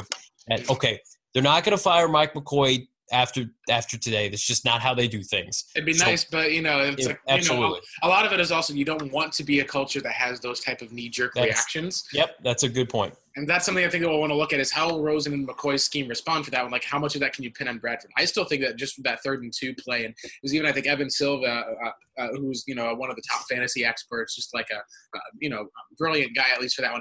He was at a bar watching, listening to the Bears fans. He said there's like these seven year old Bears fans who were just racking on the Cardinals play calling, being like, guys, like we don't even deserve to win this game. Mitch is doing nothing out there, but this play calling is just handing us the win. And I think when you get to that point of like, there's so many people are questioning that third and two we can question at least with Steve Wilks is where he is for some of that one. And I guess that for me, I'm just going to look the rest of the season and kind of like a show me what you kind of have Wilks kind of mode. But for me, I think that the next step, at least you move to Josh Rosen, you'll see where the successes are. But it does kind of feel like when you're having to kind of right this ship, whether it's bringing in talent or seeing what it is, I do think that is kind of going to have to be step two is you're going to have to say, hey, we brought in this kind of conservative, weird offensive, like, you know, play caller who's got issues for that. We need to kind of get a play caller who's going to favor more to the talent around us and someone who's not going to like you could even say, hey, we need to throw the ball to David Johnson more. Cool. He's like, yeah, throw the ball David Johnson more. Yeah, you had one pass play that you did for that one that went to the end zone where that was a well designed play that you did. And then there's the one play that you did on a third down that he read through. Other than that, they he just did not get targeted very much in the game. So I I, I think it's just it's overall been very, very disappointing for that so far at least. Um, uh, anyway, at least for that, any other thoughts that you had on Rosen? At least, kind of, kind of move into the last segment of the show, John, because I, this is kind of a big moment for Cardinals fans. We haven't had this type of excitement, I think, since Matt Leinart threw for the 400 yards up against the um, uh, I can't remember at least who the team it was. I, I think that they had a I think they had a 400 yard game actually against the Chicago Bears. And that was even the Bears comeback game that they had at least where you know people like this is it. This guy is going to be it. And then he ended up kind of having issues where whether it was hits or whether it was production or checkdowns or some of that, whatever was the case at least. And I don't think that we've seen that same thing from Rosen. Maybe if there's injuries or hits for that one, there's a lot that obviously can go wrong. There's, I think, even more that can go right. But what are some of at least the thoughts that you have for that right now? Because this is a moment a lot of Cardinals fans have been waiting for for a long time, a lot of years. What's your kind of perspective on some of this about what, what fans can be like looking forward to? Because mine at least would be have patience with Josh over time over the next couple of weeks and over the next year or so. Yeah, I think you you hit the nail on the head. The last time they could feel optimism like this with a young franchise quarterback was in 2006 with Matt Leinart. I mean, that was 12 years ago. The Cardinals waited 12 years to take a quarterback in the first round. And I think that after Warner retired, you thought that they would do the same. They didn't. They they tried to take the the route that the Niners took and, and trade a second round pick for a quarterback behind a franchise quarterback with Kevin Kolb. That didn't work out. John Skelton for a year or two. That was a horrendous decision. Bringing in Arians, you thought, okay, Bruce is going to develop a quarterback. That's a no-brainer. Turns out Bruce had no interest in developing a young quarterback, and so you went with uh, Carson Palmer for the better part of four or five years. That had some good moments, similar to Kurt Warner, but everybody knew it wasn't sustainable, and that you had a very small window to win a championship. Right? Everything had to break right, and so with a franchise quarterback like Josh Rosen, who I believe will be the, the greatest quarterback in the history of this franchise when it's all said and done. He's got a really that, good shot to be. He's 20. Absolutely. so you think about that, right? Everybody thinks that, you know, finding that quarterback in the sweet spot of that rookie contract is really the only way to win a championship. When in reality, it's just one way to do it. You look at what the Falcons did a couple years ago when they should have a Super Bowl championship. Matt Ryan's on his second deal, right? Matthew Stafford looked great tonight oh against New England. Today, the the shootout that you had between Drew Brees and Matt Ryan today was yeah. incredible. Those are those are Super Bowl contending teams. Drew Brees is going to play until he's you know what 40, 41, 42. Josh Rosen's 21 years old. So if if Rosen can put together a 10 to 15 year stretch, he's easily going to go down as the best quarterback in the history of this franchise. Nobody's going to remember that he came in the final four minutes of the Bears game and and threw an interception because pressure in his face. Like nobody rem- nobody remembers Aaron Rodgers' first game. I, I think Aaron Rodgers. Brett Favre's career began. So you know. That's right. I think Aaron Rodgers went six and ten the year after Favre left for the Jets. You know, I think. Uh, correct me if I'm wrong, Blake, but I think that you know Matt Matt Leinart had like you know two or three game stretch his rookie season where he looked really good, and the He Cardinals were really hopeful. It was Yeah. like uh, like you know he, he until Cam Newton came in and broke the record. I think Matt Leinart had like 400 passing yards in his debut or something like ridiculous until Cam Newton broke it. Yeah. Ironically against the Cardinals in his debut. So it's like you had a lot of expectations. Just like oh man, this guy fell in the draft for that one tenth overall pick, It- won national championships. It just felt like it was like a perfect scenario, and then things just fell apart. And I don't know how much of that was due on Leinart himself. I mean, Leinart even admitted that you know he had issues as some of that as far as for him, but a lot of it, I think, fell on the coaching of, of Ken Whisenhunt in a lot of different ways as well. I think that was a big contrib- contribution. Yeah, and, and Matt, I think, has come out publicly and stated he didn't work as hard as probably he should have. And as the league developed and, and got more tape on him, was kind of exposed for what he was. But you know, you look at the Alex Smiths of the world, who had a very slow start to his career, has picked it up over the over the second half and is consistently winning for teams. Um, you know, Carson Wentz, his rookie season, ups and downs, sub 500, then the MVP of the league, arguably. Derek Carr, I think they won one game his rookie season, came back, had a nice uh, sophomore and junior season, and uh, was a playoff quarterback. Was should have been the MVP of the league, but got hurt. You know, you just you think about these young players, and outside of you know the Andrew Lucks of the world, when they're paired with the Bruce Arians, the flukes like RG threes that you know take the league by storm with a fluky offense. Generally, rookie quarterbacks aren't going to produce playoff bursts. And so that's why I was so cautiously optimistic coming into the season with Rosen that he would play well, but at the same time was not expecting anything more than maybe a seven and nine season from the Cardinals. It was all about laying that foundation. We've talked about it before. Jared Goff, terrible rookie season, turns it around the next year with the right pieces, goes to the postseason. Mitch Trubisky last year was bad. This year, still not very good, but that Bear team looks like they're going to make the next step into, into the postseason because he's at least competent now. Blake Bortles is going to AFC championship games. I mean, just it takes t- it's a long term play. Cardinal fans, I know, are so desperate for a Super Bowl, for a winner, for a championship, but there's nothing wrong getting the first piece in place, right? Everybody thinks David Johnson's the first piece. Well, no, David Johnson's a running back, a very, very good one, probably the least valuable position in the NFL. The, the, the biggest piece of the puzzle is finding the franchise quarterback, getting that individual in place, get letting him take his licks because that's what's happening, hoping that you have a competent GM and head coach that you can make the necessary adjustments going into year two, three, four, and then you start looking at okay, what are our goals? Okay, our goal next year is to make the playoffs. After that, it's to win a division, get a first round bye. After that, it's to win the Super Bowl. Right? That's that's what the Cardinals need to be focusing on. Just find a way to be competitive this year, win a couple games, see what you need to see out of Rosen, pray he stays healthy, and then hope that Steve Keim, which I still have some hope in him, that okay, he's got the quarterback locked in. Mm-hmm. Now let's make tweaks to the roster to get this team back up to being a consistent, you know, playoff contender. Yeah. And I think they can do that. And I think it's going to be also you have to evaluate the rest of the season because is this going to be a team that you know goes to four and twelve, but it's a competitive four and twelve, Absolutely. or is this a team that when you're looking at it, it's like, gosh, this is like a two to three win team that just looks lost out there, even when you're getting into the later parts of the season. And Josh might be playing well, but the defense is giving up points. They're going to play tougher quarterbacks or Well, taking a lot of hits. It, it's you're just you don't know what you're going to get the rest of the year. You well, here's a here's a one point that I want to I want to make to you, Blake, and ask you mm-hmm. real quick. Oh yeah, Is is this a team at the trade deadline where you're going to start looking at some guys who may or may not have a future with this franchise, like a Deone Bucannon, like a Mhm. maybe an Antoine Bethea, who's older, that could help a team right away, and you're clearly not going to extend Dayon. I- Is this a team that you could start saying, okay, what can we get for resources come the off season? Can we integrate some of these younger guys that clearly have a future with us?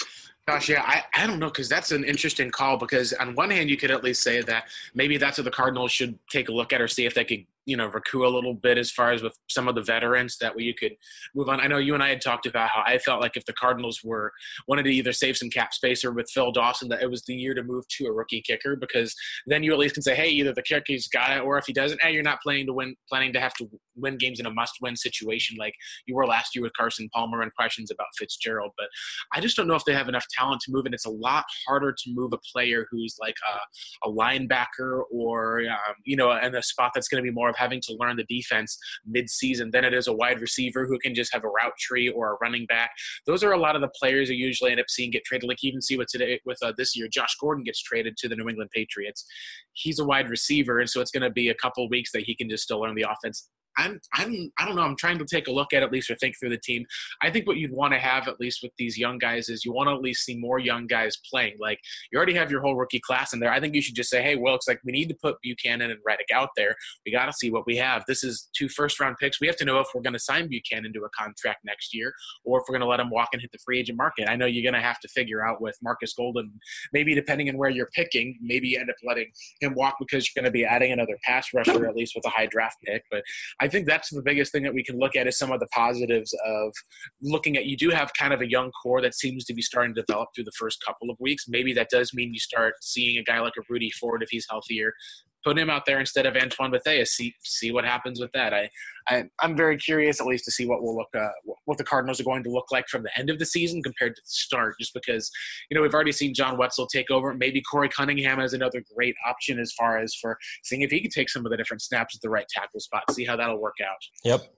All right, uh, coming up at least, we're going to take a look around the NFL three weeks into the season, and we'll also take a look at what the Cardinals have upcoming, kind of adjust if there's any differences with our predictions, see where the teams currently are standing here. There's a lot that's happened in the NFL. We're going to cover it here on the Bird Gang Blitz. Hey, sports fans, football season's here, and it's time to get in on the action with MyBookie. MyBookie is the industry leading sports betting website that offers real Vegas odds on football, baseball, and all your favorite sporting events. You can take a side, the total, or even fantasy points props. MyBookie lets you bet online and win big. Did the game already kick off? Don't sweat it. MyBookie has in game live betting on every major league and event even esports. There's no better time to join MyBookie than today. Go to MyBookie to open an account and start winning. Use promo code CHAMPION when you register for your account and get a 100% sign up bonus up to $1,000 on your first deposit. Bet today. Visit MyBookie's website or call 844 866 2387. That's 844 866 2387. Check them out today and use promo code CHAMPION for a 100% bonus. Terms and conditions apply for entertainment purposes only. Void where prohibited. Pros in the know start with Lowe's because at Lowe's, pros save big on the supplies they use most. Right now, save even more on select concrete mix. Now 30% off when you buy in bulk. Plus, save 5% on eligible purchases every day when you use your Lowe's business credit account. Stop by or visit lowesforpros.com for details. So, pro, now that you know, start with Lowe's. Minimum purchase required. Selection varies by location. Credit offer subject to credit approval. Can't be combined with other credit offers. Exclusions apply. U.S. only. And we're back on the Bird Gang Blitz. So, John, I know earlier we talked about the uh, the Jimmy Garoppolo injury, uh, which was unfortunate and probably is going to be a really rough season, obviously, for the Niners. Um, with the rest of the division, I'll just sum that up before we kind of take a look at the rest of that one. But the Seahawks look atrocious on offense. They kind of had a little bit of a bounce back against a not so good Cowboys defense today. Rams still obviously look like world beaters. They end up blowing out the Chargers today overall. Chargers keep it close due to Philip Rivers. But uh, what are you kind of seeing at least around the NFL for a lot of different stuff outside of like some of the big stories of Ryan Fitzpatrick, Mahomes, the Patriots off to a rough start? What are you kind of seeing in relation at least to the Cardinals where we can kind of rank where this Cardinals team fits? Amongst the rest of the NFL. Well, I mean, prepare yourself, Cardinal fans. This we're recording on a Sunday night. Come Tuesday morning, Cardinals are going to be last in majority of everyone's power rankings. Just don't take that. Thanks, Vikings, for doing it's, that to the, to the Cardinals. absolutely, uh, but it's a long season. Week three power rankings mean nothing. Power rankings in general mean nothing. But you know, you got to win games to earn respect around this league. I, I think this the, the the recent trend that we're seeing with a lot of these teams the Cardinals play, I think it bodes well for them in the second half of the season. You just go through the Cardinals schedule now. We both think the Seahawks are at best a, a 500 team, definitely a beatable team, uh, and they got to play the, the incredibly limited Cowboy offense, which gives the Cardinals a run for their money of the, the most conservative and boring approach in football. Get the Niners now with CJ Beathard. I think at minimum you win one of those games. Sure, you've got tough defensive opponents like the Vikings, like the Broncos, but the Chiefs, you, you go to Arrowhead. That's going to be a game. I think that Josh Rosen could really shine with that subpar Chiefs defense. The Raiders are an 0 3 team that get to come to University of Phoenix Stadium on November 18th. Uh, The- that the might Chargers, be an easy win to circle at least for that one. As far as if you're looking for a win on the schedule, like the Niners Yep. and the gosh, the Raiders just look awful, and they're they. I mean, if they kept Khalil Mack, you might be talking about it a little bit differently. Yep, you get to play at Atlanta late in the season, which is a tough place to play. But man, that defense looks super below average with the loss of Keanu Neal and uh, Deion Jones. Um, and then again, you got to play the Rams again. You get them at home at least. You get the Lions at home. You got to go to Lambeau at the beginning of December. I mean, like, there's nobody on this schedule that to me jumps out as a, a, a definitive loss now with Rosen playing. I know that sounds crazy, uh, other than maybe the Rams at A home little, and little, little bit crazy, but it's not Yeah. like you're looking at like getting blown out from a lot of the teams Right. with Bradford. So that's going to be where we'll just have to see how it'll go about for next week from some of the different ones. I think you- you're right. Is it might be if you get a strong defensive performance like you did today, and you put up enough points in offense, and you're not turning the ball over, you, you might have a chance at least to win some of the different games with Yep. defense. Think of like how the Cardinals always seem to beat the Lions and Matthew Stafford. They would never put up a ton of offense, but they'd always be able to force a couple of turnovers. Yeah, I just I just think so highly of Rosen. I think he's going to keep games competitive for this team. I think they're going to steal a couple that they're not favored and supposed to win. They would have stolen today. They were a 13 point dog, had a lead the entire game, and, and blew it because of the ineptitude of the, the quarterback who we we shall not name moving forward because I, you know part of me thinks he he could potentially be cut from this team. And we can touch on that at a, at a later time just to save money. But be anxious to see if Mike Glennon gets a, gets a couple uh, active uh, starts behind Josh Rosen by starts. Or I'm, yeah, exactly. I'm also wondering if is Glennon like we'll have to see what my guess is. At least is that the, the Niners are going to be in in the mood for a new quarterback, and you're probably not going to want to trade to an in division rival. But I'd be very curious if, you know, let's say that Tyrod Taylor gets traded to the Niners, maybe that's going to be a guy that you'll end up seeing, or if there's a guy Yep. who's familiarity with Kyle Shanahan in the past. But it'd be interesting with seeing with how the injury shakes out and stuff because is is this going to be like someone even made a joke today about like I think it was the Pro Football Talk commenter. This is a comedy account on Twitter. Even joked and said like, "Oh, this is great. The Cardinals are playing Josh Rosen, so they can trade Sam Bradford for the Niners for two first round picks." And you're just like, "Oh my gosh, that's right." You keep forgetting how many teams keep kept trading first round picks for Sam Bradford. And I think another thing a lot of Cardinals fans are talking about is a waste of money. And like, you know, sure, maybe with the play so far, Kevin Cobb might have been worth his contract more than Bradford was his so far. But when you're looking at the going rate for a quarterback and looking at that one, sure, you just got to admit that it's a mess up. But it's just money. The salary cap and the way that works is just totally different. It's sure it's on the team at least if they're on the hook, but there's not really as much of a concern that you need to have about that as far as the team. Now, if you were like locked into a long-term contract with that, similar to how the Ravens were with Joe Flacco, or if you had a huge, uh, you know, a huge issue with a quarterback, you're like, oh gosh, like we we kind of have no idea of what to do. Like I think of the Denver Broncos when Peyton Manning ended up leaving them kind of high and dry. And you bring in Paxton Lynch, you have two or three down years. I, I can think of that being more of a difficult situation than, you know, regretting that this the Cardinals gave a big one-year deal to a player. You know, big big whoop. Absolutely. Yeah, the Cardinals to me moving forward are going to be competitive in every game because of Rosen and I think this defense for the most part is going to play solid football. I mean, you look at around the league right now, not too many teams are playing great defensively. I mean, the Minnesota just got 27 put on them by Josh Allen. And so it's a week to week I think season as cliche as that sounds and I think with just with the the way this this league is tailored now, you look at those those roughing calls against the Cardinals today. I mean, they, the league wants offenses to produce. They want them to score points. They want quarterbacks to stay healthy. I mean, that alone just leads me to believe that, that Rosen's going to produce for the Cardinals. Just because of the fact that I didn't think Josh Allen was anywhere near ready to start. He's producing against the top tier defense. I mean, we're going to see Rosen throw his fair share of interceptions. But again, he's going to be able to push the ball downfield like Bradford can only dream of doing. And so I, I think you, you brought up some good points, Blake, about the potential landscape of, of not only this division, but the NFC that could change uh, over the course of the next probably eight to 10 weeks when we talk about the, the kind of injuries that are going to be sustained, that have already been sustained. Uh, and so it, it, things, things can flip on a dime. You, you remember the end of last year, everybody was so hot on the 49ers because of the fact they got Garoppolo midseason. with- Shanahan, yep. Yep, with uh, it's just unprecedented. This is a week to week season. Nobody will remember the this team starting as bad as they do is if Josh Rosen plays well to end the season. It, though it may be a footnote to say, well, why didn't you go with Rosen earlier? But it won't mean anything going into the offseason as long as he plays well, which I think he will. So, I mean, at the end of the day, He's playing now, and, and that's all that matters for for hope come 2019. So let's go ahead and then break down some of the because now that we actually have, have a sample size, like we went and broke down some of the schedule before, we'll kind of close out some of our night with this. I think is let's go and look at some of our upcoming games in the schedule and kind of reassess and revalue where we kind of see this team is because next week you've got Josh Rosen's first start. It's going to be against Seattle. I have a feeling that there's going to be not as many Seahawks fans as some fans are expecting. Sure, it's an 0 3 start, but as long as you just say, yeah, Rosen's going to start. If you go back to Bradford, then you're kind of like saying, well, we want Seahawk fans in the building. Uh, there's going to be a lot of loud, proud Seattle Seahawk fans there, but I think there's going to be a lot of Cardinals fans who are going to be there who want to be able to have a, a solid home start for that one.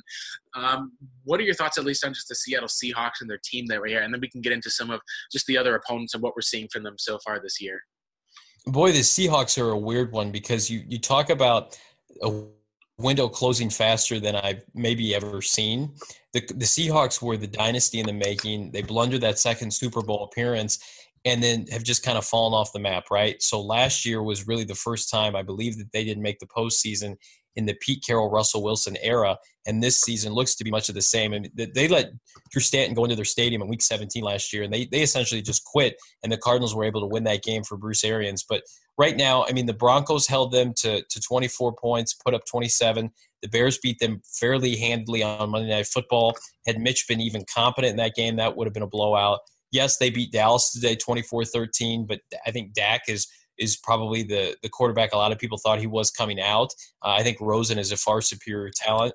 And then next week, you, it's a late start, 3:05 again. It's afternoon game for those of us here in the Midwest. And the Cardinals have an opportunity now to put support behind Josh Rosen uh, against the Seahawk team that you know really is sporting a lot of just misfits offensively, defensively. A lot of these young players that they drafted in hopes that would um, kind of repair the, the free agency losses that they've had, just have not stepped up.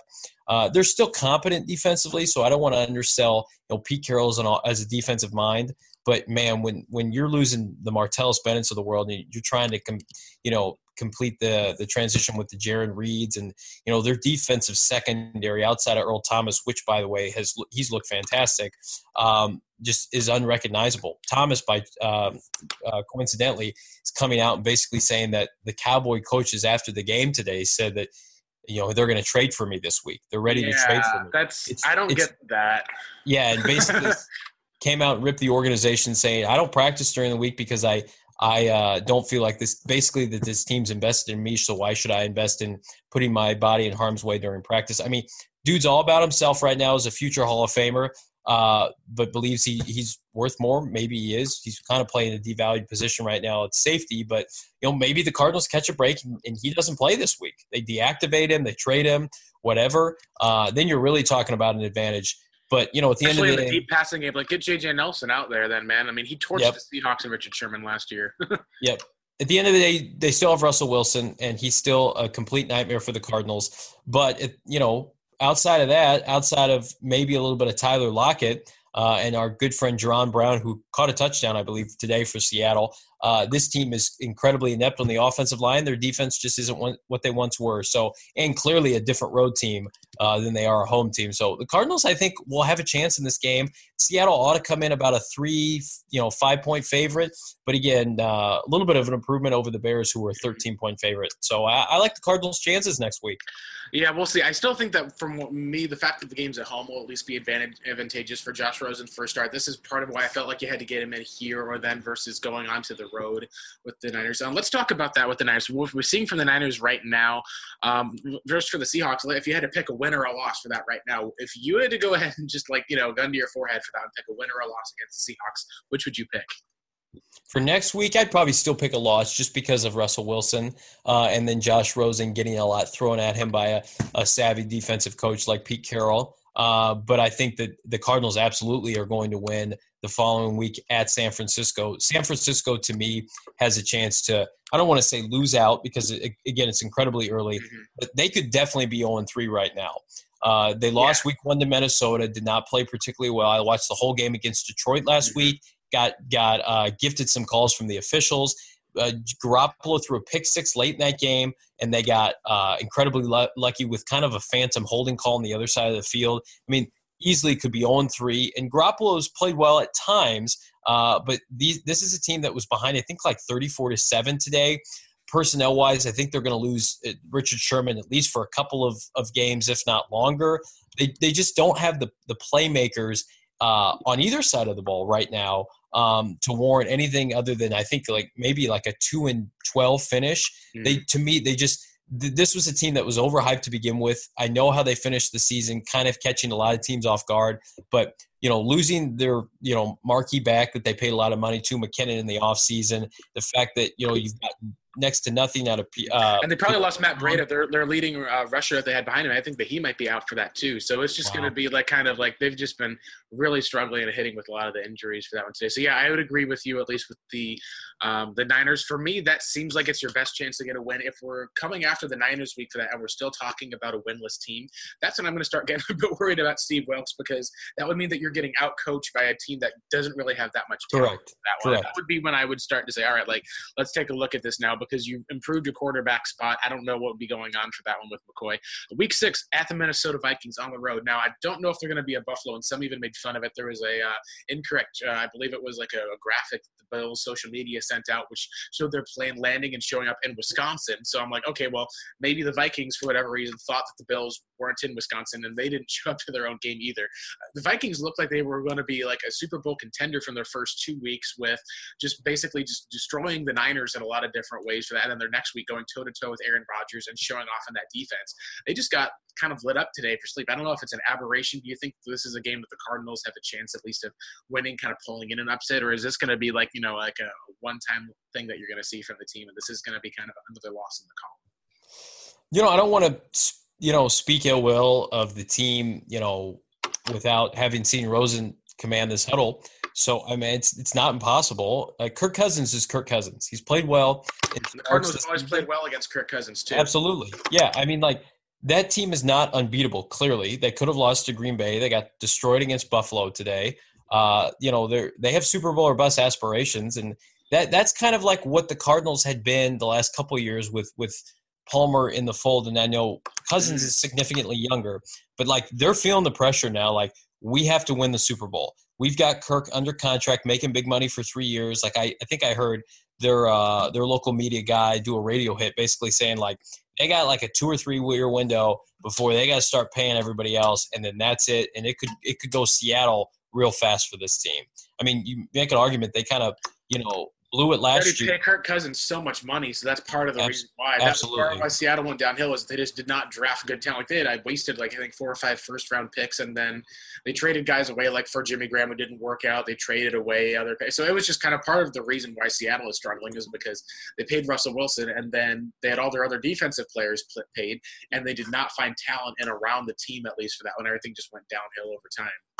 Yeah, all I know is this team right now has scored 20 points in three games. That's by far the lowest in the NFL. The next closest is Dallas with double that with 41. Uh, the likes of Pittsburgh and uh, the Tampa Bay Buccaneers have more than them, and they haven't even played their third game. I mean, the Cardinals can only get better from here, and I think that's what you got to try to hang your hat on. They're only going to get better offensively with with with the quarterback that they're that they're putting in the game. I, I honestly believe that. Defensively, again, it's going to be hit or miss for the rest of the season. But like you mentioned, Blake, as long as you start to see some of these young building blocks emerge, you know, you could look at a team that's four and twelve versus a team that's eight and eight, and the four and twelve team has the young franchise up and coming quarterback and some young pieces offensively, versus the eight and eight team, kind of like the Cardinals were last year, that had an aging quarterback, were playing with a lot of spare parts, with a with a head coach like Bruce Arians that was on the way out. I mean, could that be mm-hmm. Seattle this year? Could we see Pete Carroll this be his last year in Seattle? I mean, the, those are the kind of scenarios that you got to start playing out because it, it's bigger than the win loss record this year. I know the Cardinals and the fan base wants want to win as many games as they can, but you've built up, I, I would think, a little bit credibility to say, okay, we're going to have a step back here. We're going to reassess. We're going to get the quarterback in place, and we're going to cement some pieces on you know this roster and then then we're going to hit it hard next offseason. I think you've kind of earned that with what Bruce Arians built. That's what Bruce Arians kind of gave this franchise is credibility, and he gave them a little bit of rope, and he gave Steve Keim some rope, as saying, okay, you can have a down year. Michael Bidwill's going to allow that. You know, I had consecutive winning seasons and only had one losing season by one game in 2016 and that kind of thing. But moving forward, we need to see some some progress. And I think that that's what was lacking with Bradford. And so now that you have Rosen in place, you can really assess not only this year, but but moving forward as to what you need to achieve, you know, ultimately a championship. as crazy as that sounds, 0 and 3. Yeah, uh, yeah, definitely does. But that's long term. Obviously, is what you're looking for for that. Uh, let's go over some of these games pretty quick. So the next two games you have, you've got the Bron- you've got the talked about the Vikings on the road. You've got the Broncos on Thursday night football, at least for that. And that's a team that they've got a tough defense. They've got some questions that are over there. Case Keenum's played well. They're kind of started off to two and one. Ravens kind of took it to them today. Ravens have looked resurgent offensively. And then you got a 10 day break, and then you have your week eight game against the Niners. And uh, again, so then you have to play the Niners twice. I my suspicion is they'll have a new starting quarterback by week eight. So that'll be interesting to be able to see what will happen by then. Then you enter your bye week. This would be kind of the time of whether it's the Broncos or whether it's if you are going to end up making a move on from Mike McCoy, I would probably have it be somewhere during this stretch so that way you can either over the 10 day break after the Broncos game, especially if you end up, you know, if you lose the Broncos game and your offense is still looking putrid, you'll know by that point. Or if you decide you want to just make the move and see what Byron Leftwich has anyway, I think this would be kind of the area you could look for. John, what are your just kind of quick thoughts, at least on the Broncos and the Niners games? Yeah, definitely winnable games. Uh, again, the Broncos to me are limited with Case Keenum, and you get and you get um, them at home. You get the Niners at home, and I think that's a perfect transition for uh, Byron Leftwich if if this continues uh, the, this downtrend offensively. But again, I think it's going to be tough to fire him that soon just because of the fact that you have nowhere to go but up offensively. You, like you were so inept offensively with this group that was in there now. Like you're going to see improvements, and you can almost sell that to the front office. Uh, I think he's not going to make it, you know, past this season, barring something unforeseen. I think this is going to be a one and done for Mike McCoy, which is not fun because you don't want to have Rosen, you know, be the new, you know, Alex Smith who was done a disservice by the Niners early on. Never had the same coordinator for you know consecutive seasons for like the first like four seasons of his career, something crazy like that.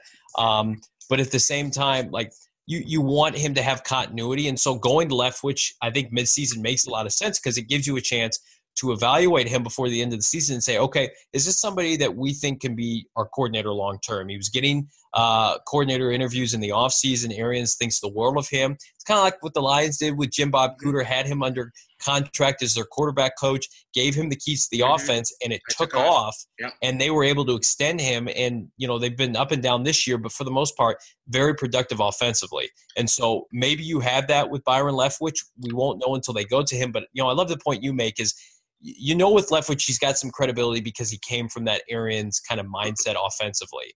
Whereas Mike McCoy comes from this, you know, boring. He's the Panthers. He came from the Panthers in a lot of ways, but they're heavy running the football in a lot of different the, ways, and that doesn't. The Jake Delhomme offense, which is not sustainable in today's NFL. It's not 2004 where that can you know lead you to a Super Bowl, especially when you don't have the the hogs, the personnel up front. you got to be creative. Yeah. And that's kind of the interesting question. This will be something we'll have to consider throughout the season. But you know, I think I even talked about it to you. Was when they hired Wilks. it was interesting because they hired a defensive head coach, and so as a result, part of why we wanted an offensive guy was because then you'd have some of that consistency with the offense, be able to have yep. some creativity. So they decided to go with the defensive guy, and so that's going to be you know a question of are is this going to be kind of an area of are you going to have multiple coordinators or other issues throughout the years if you have success and then that success leaves or are you going to have so that's going to be kind of one of the core issues i think you might have to get to at least is and we found some good play callers. The bucks have found a good play caller this year. The jets at least they let go of their last guy in john morton. They seem to have found at least a, a play caller who fits to darnold's strengths.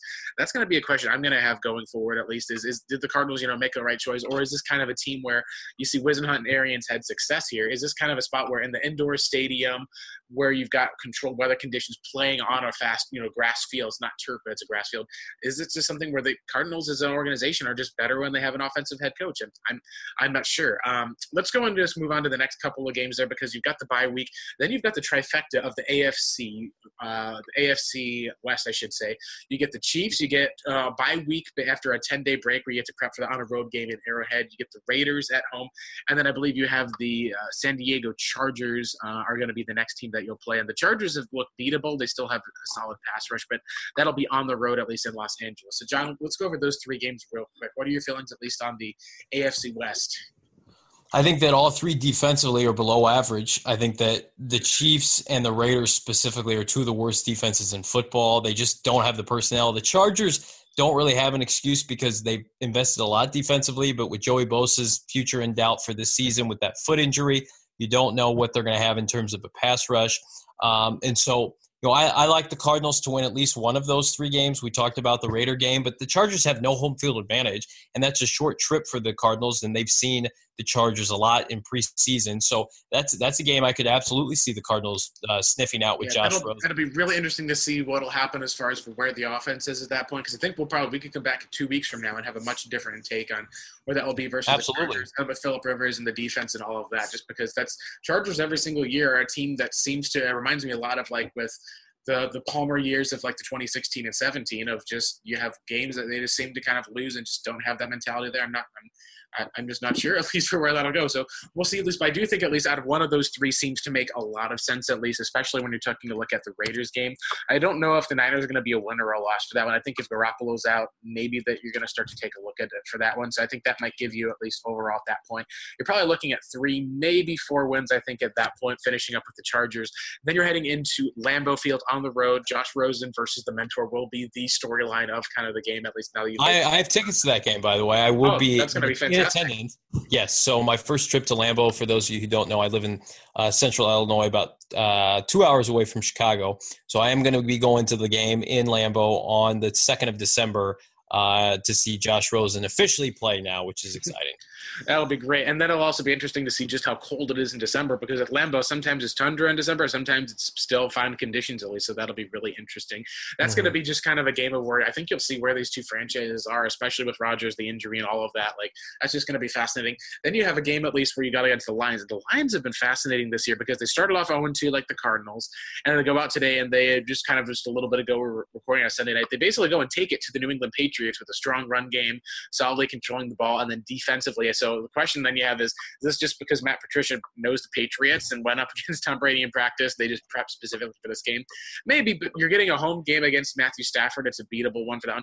This is a game I think that you may have a chance to. We'll just have to see where the teams are at least for this part of the year for that one. But I think that's going to be the biggest question that you're going to have at least is because if you can beat the Lions at least for that, that might be the kind of a big turning point in a positive way for the Cardinals. Because after that, it just not get easier. You basically finish the game by the finish the season by going on the road to Atlanta. They're going to be a, probably a playoff team at that point. You go at home to the Rams, who are also going to be probably a playoff team, and then you go up to Seattle for your final game of the season. That's going to be always a tough place to play is when you're in Seattle. So, John, let's just sum up the kind of wrap up for tonight. Just sum up kind of the ended stretch of the season for how you kind of see some of that playing out.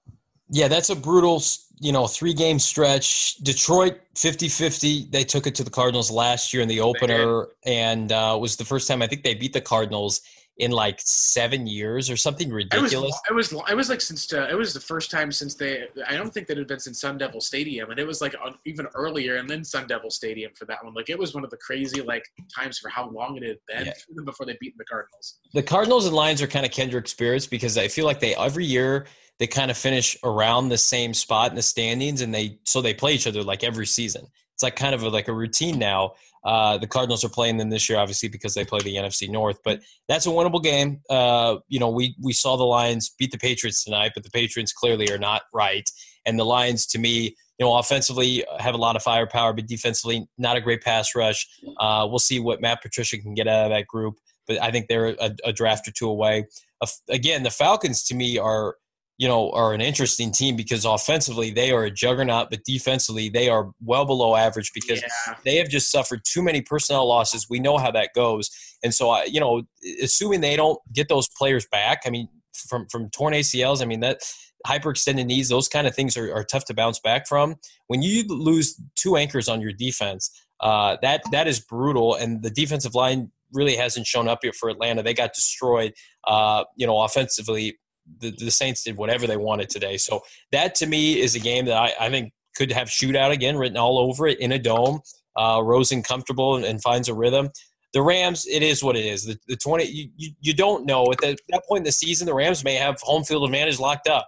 And, and I don't I don't know. Uh, yeah, that was the Garoppolo effect last year. I know that happened. yeah, so absolutely, what could be on the line for them? Uh, that the end of the season uh, be the first time that that uh, Rosen gets to play them. So I'll be interested to see how he fares. But they suffered a couple injuries uh, on the back end today. Uh, so again, they were incredibly healthy last year, and that led to them winning the division. So not so much already this season. And then Seattle. I mean, the Cardinals have won, I think, three out of five or four out of five games in Seattle Yeah. with Bruce Arians. I, that that's that's tough to to follow for Steve Wilks. But you know, at the end of the day, the Seahawks and the Cardinals are probably going to be fighting for draft position. So uh, wins are important, but at, at the end of the day, the Cardinals and the Seahawks are kind of in a similar position where I think they both have franchise quarterbacks, one of which is on a rookie deal, and Seattle is is very much in flux because their coach is, you know, the Cardinals coach is not safe by any means in terms of, you know, him being an upper echelon, you know, motivator or, or a head coach. But I think Pete Carroll's on borrowed time. And that could that could be an interesting scenario if it comes out and and basically says that that could be that could be Pete Carroll's last game with the Seahawks. As crazy as that sounds, if they have a subpar year, that he could he could ditch a sinking ship just like he did with with with uh, USC. It's going to be so weird, at least for that one. Yeah, I think I, I agree. We'll just have to see how it is because part of what I feel, at least, is there's a lot of optimism and positivity because I do really believe in Rosen, but I do also respect and recognize the fact that he's still obviously a rookie. I think the biggest thing that I want to look to, at least as far as for uh, is the. Um, I'm going to take a look here, just kind of Google up for that one. The biggest thing I look at is if you want to take a look at as far as, and this is obviously you don't want to make any type of comparison with that one right away, but as far as for the player, because I think that there's different play, obviously. But if you look at for the first rookie year for a guy when they have to start right away, usually unless you're in a spot of like a Carson Wentz or uh, have like kind of a success of an Andrew Luck for that, at best you're going to probably finish about nine and seven or an eight eight. Cardinals are already three games down from all of it for that one. You look at the 1998 Colts, Peyton Manning's first season, he led the league in interceptions. They finished at three and 13. Ironically, their head coach was Jim Mora, who was we know Jim Mora Jr. was you know Josh Rosen's coach. A lot of these families just keep it all up and going on. I think if you're looking at totaling up from just what we talked about, the losses and the wins for that one, you're probably looking at like about anywhere from a three to five win season with maybe some optimism, at least because I, I, think honestly, at least for right now, from just with me, I think when we were looking at about a six win season, that probably went out the door at least once they dropped the first game down from. Uh, when you dropped the first game to the, the the Redskins in a winnable game, at least for that that should have been winnable, you got blown out. I think with today's game was another winnable game. So I think when you go down two, but you probably add back a game now when you're talking about where you would have split with the Niners, maybe because Garoppolo is out, you may be able to get two of those games there. You're still going to be looking at anywhere from about a three to five win season, a four win season. I, I, I would assume that Steve Wilks would survive that. I would assume that Steve Keim, with everything that's been built up, would survive that. But I just don't know, Correct. at least for those ones.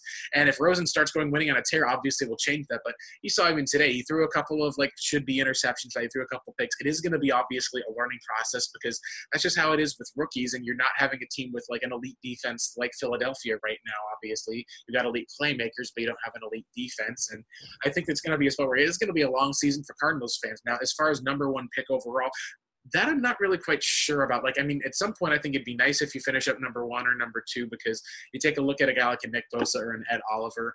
Those are two guys you plug right into Arizona's defense. Uh, if you put a guy like Bosa across from Chandler Jones, and they're like, wow, you like you'd be able to basically take Marcus Golden and potentially like, and that, this is no knock on Marcus, obviously, but when you're talking about a number one overall pick as a pass rusher, maybe the most impactful college football player this year, and a guy like Nick Bosa across from him, that's a huge building block at least for the future of them being able to Yeah. spend that money in other spots for that. So it's not like to say you want to have the team to tank, but we'll take it where it comes from. And we'll see if there's an even an Ed Oliver is going to be a great player. The big thing that we can also then start talking about is let's say that the, those are the top two guys. Arizona has the third pick. You look at a team that might be trading up for a quarterback as far as that one with maybe some of the moves. I think that will be other types of options you want to look at if they're not able to maybe add a can't miss you know elite player that they have on the offensive or defensive side that would be one thing you can start taking a look at. So well we've got a long way to go obviously to the i will say at least through so far with these different games through 0 and 3 the cardinals and the raiders are the only two teams that have really looked this bad overall. We'll to see what the josh rosen impact has. This is going to be kind of almost like a, a new team i think starting next week against the seahawks. We'll see how it will go obviously but this is going to be a really interesting spot as far as for if you're going to be kind of looking at playing kind of that draft slots for the different teams to see because this right now I think that you and I are probably in agreement. This is probably still a team with a top five pick, regardless, unless Rosen Yeah. decides to light the world on fire. Just being realistic about where they're at right now, and a lot of it is recognizing this isn't a retool as much as a rebuild. And I hope that Well- Steve Wilks is able to recognize that now moving forward. Yeah, and I think Blake, what's tough for a lot of Cardinal fans is like, say you win two games, it's not realistic then to come in the next season. I don't care how good you know your off season was, and say we're we're going to be a playoff team now. I mean, It's like that, that's that's really hard, and so it's it's easier to sell it and produce when you win five games, and then you can say, okay, we we lost a handful of games by one possession. We lost, you know, a couple games because Bradford started. Can we have a five game turnaround? And you know, maybe the answer is yes. And you're able to go ten and six, and you're a playoff team. But man, winning like two games, that's almost impossible because then you go into next season, you're like, okay, eight and eight's an improvement on that. Clearly, that's a six game turnaround. Mm-hmm. That's asking a lot of of Steve Wilks, and so the Cardinals are going to be in a position with you know Josh Rosen and all this cap space to, to go out and make a couple big splashes, and they want to compete right away. And they got draft picks too. They didn't give up draft picks like all the other teams did. They absolutely. God, could you imagine if they would have given up their first rounder this year or next uh, year? oh my gosh! Oh my gosh! Rosen deal. Like how, how, brutal that was. Yeah, absolutely. Now you've got those. A, yeah. You've got those premium picks in place now to retool what is a depleted roster. So I want Cardinal fans to just keep that in mind that you know, if this team only wins two games this year, like there's a reason they have a lot of work to do. Yeah, if they only win two games this year, I think we'll have a lot of questions about what the staff, the coaching, because as you know, I've, I've, said this is a more talented team than they've been putting on. We'll see if that will change. The teams that kind of there's always a team that goes worst to first each year. I do think at the Cardinals, we'll have to see what will happen with the three-way kind of race to the bottom between those teams. But there's a lot to kind of still be going forward. We'll see how the season goes. It's almost kind of like feels like you're kind of at week one back starting over again is kind of the honest feeling that you have for this part for that one. So uh, yep. anyway, that'll about wrap it up for at least with tonight. We'll be getting into a lot more as far as with the Rosen, uh, kind of I guess you can say almost like the Rosen season now that it's actually started for the Cardinals. That's right. Uh, it's going to be interesting. We got the Seattle game next week. We'll be getting more, having some more of the content and podcast for that. will be coming out for you guys. Uh, John, where can they find you at least on Twitter if they want to be able to kind of talk cards to you, or at least just maybe come up with a, a new way to insult Mike McCoy?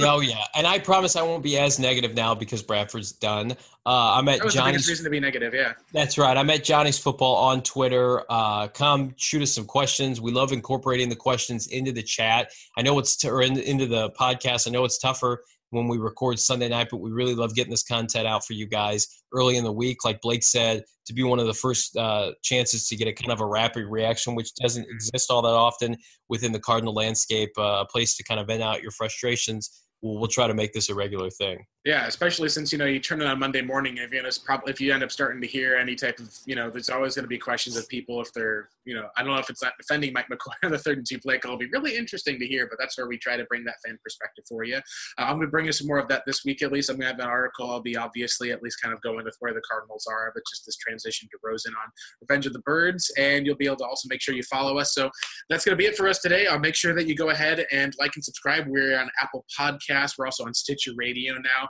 I've still been working for some of the time to download. It's taken a lot more time to be able to download and kind of get the huge space for all of those podcasts just to get them uploaded to SoundCloud. But I promise I'll be able to get that. meantime, all of our past shows available for you there on Blog Talk Radio as well. You can also follow us on Twitter at Bird Gang Blitz just for some of the tweets. All of our shows are going to be up there as well for it for that one. Um, thank you guys for tuning in for that for another week. Um, we'll always make sure that we're here. Go Rosen and let's go Cardinals. Hey, sports fans, football season's here, and it's time to get in on the action with MyBookie. MyBookie is the industry leading sports betting website that offers real Vegas odds on football, baseball, and all your favorite sporting events. You can take a side, the total, or even fantasy points props. MyBookie lets you bet online and win big. Did the game already kick off? Don't sweat it. MyBookie has in game live betting on every major league and event even esports. There's no better time to join MyBookie than today. Go to MyBookie to open an account and start winning. Use promo code CHAMPION when you register for your account and get a 100% sign up bonus up to $1,000 on your first deposit. Bet today. Visit MyBookie's website or call 844 866 2387. That's 844 866 2387. Check them out today and use promo code CHAMPION for a 100% bonus. Terms and conditions apply for entertainment purposes only. Void where prohibited. It's time to get serious about California's failing infrastructure. More than 1,600 bridges are structurally deficient. Proposition 6 will make things even worse. Prop 6 eliminates more than 5 billion annually in dedicated transportation funding, and 6 kills local traffic relief projects already underway. That's why the California Professional Firefighters and California Association of Highway Patrolmen all say no on 6. Paid for by No on Prop 6. Stop the attack on bridge and road safety, sponsored by business, labor, local governments, and transportation advocates. Committee major funding from California Alliance for Jobs. Hello, I'm Ashley Carman. I'm Kaitlyn Tiffany. We're the hosts of Why'd You Push That Button, the Verge's show about all the choices technology forces us to make. We're back for season three, talking about questions like why do you delete your tweets? And why do you type in lowercase letters that make you seem like a serial killer? and why are you on an exclusive dating app? You're not that special. We're releasing a new episode every Wednesday, and you can find us anywhere you typically find podcasts, which is Apple Podcasts, Google Podcasts, Pocket Casts. So go ahead and subscribe and check us out.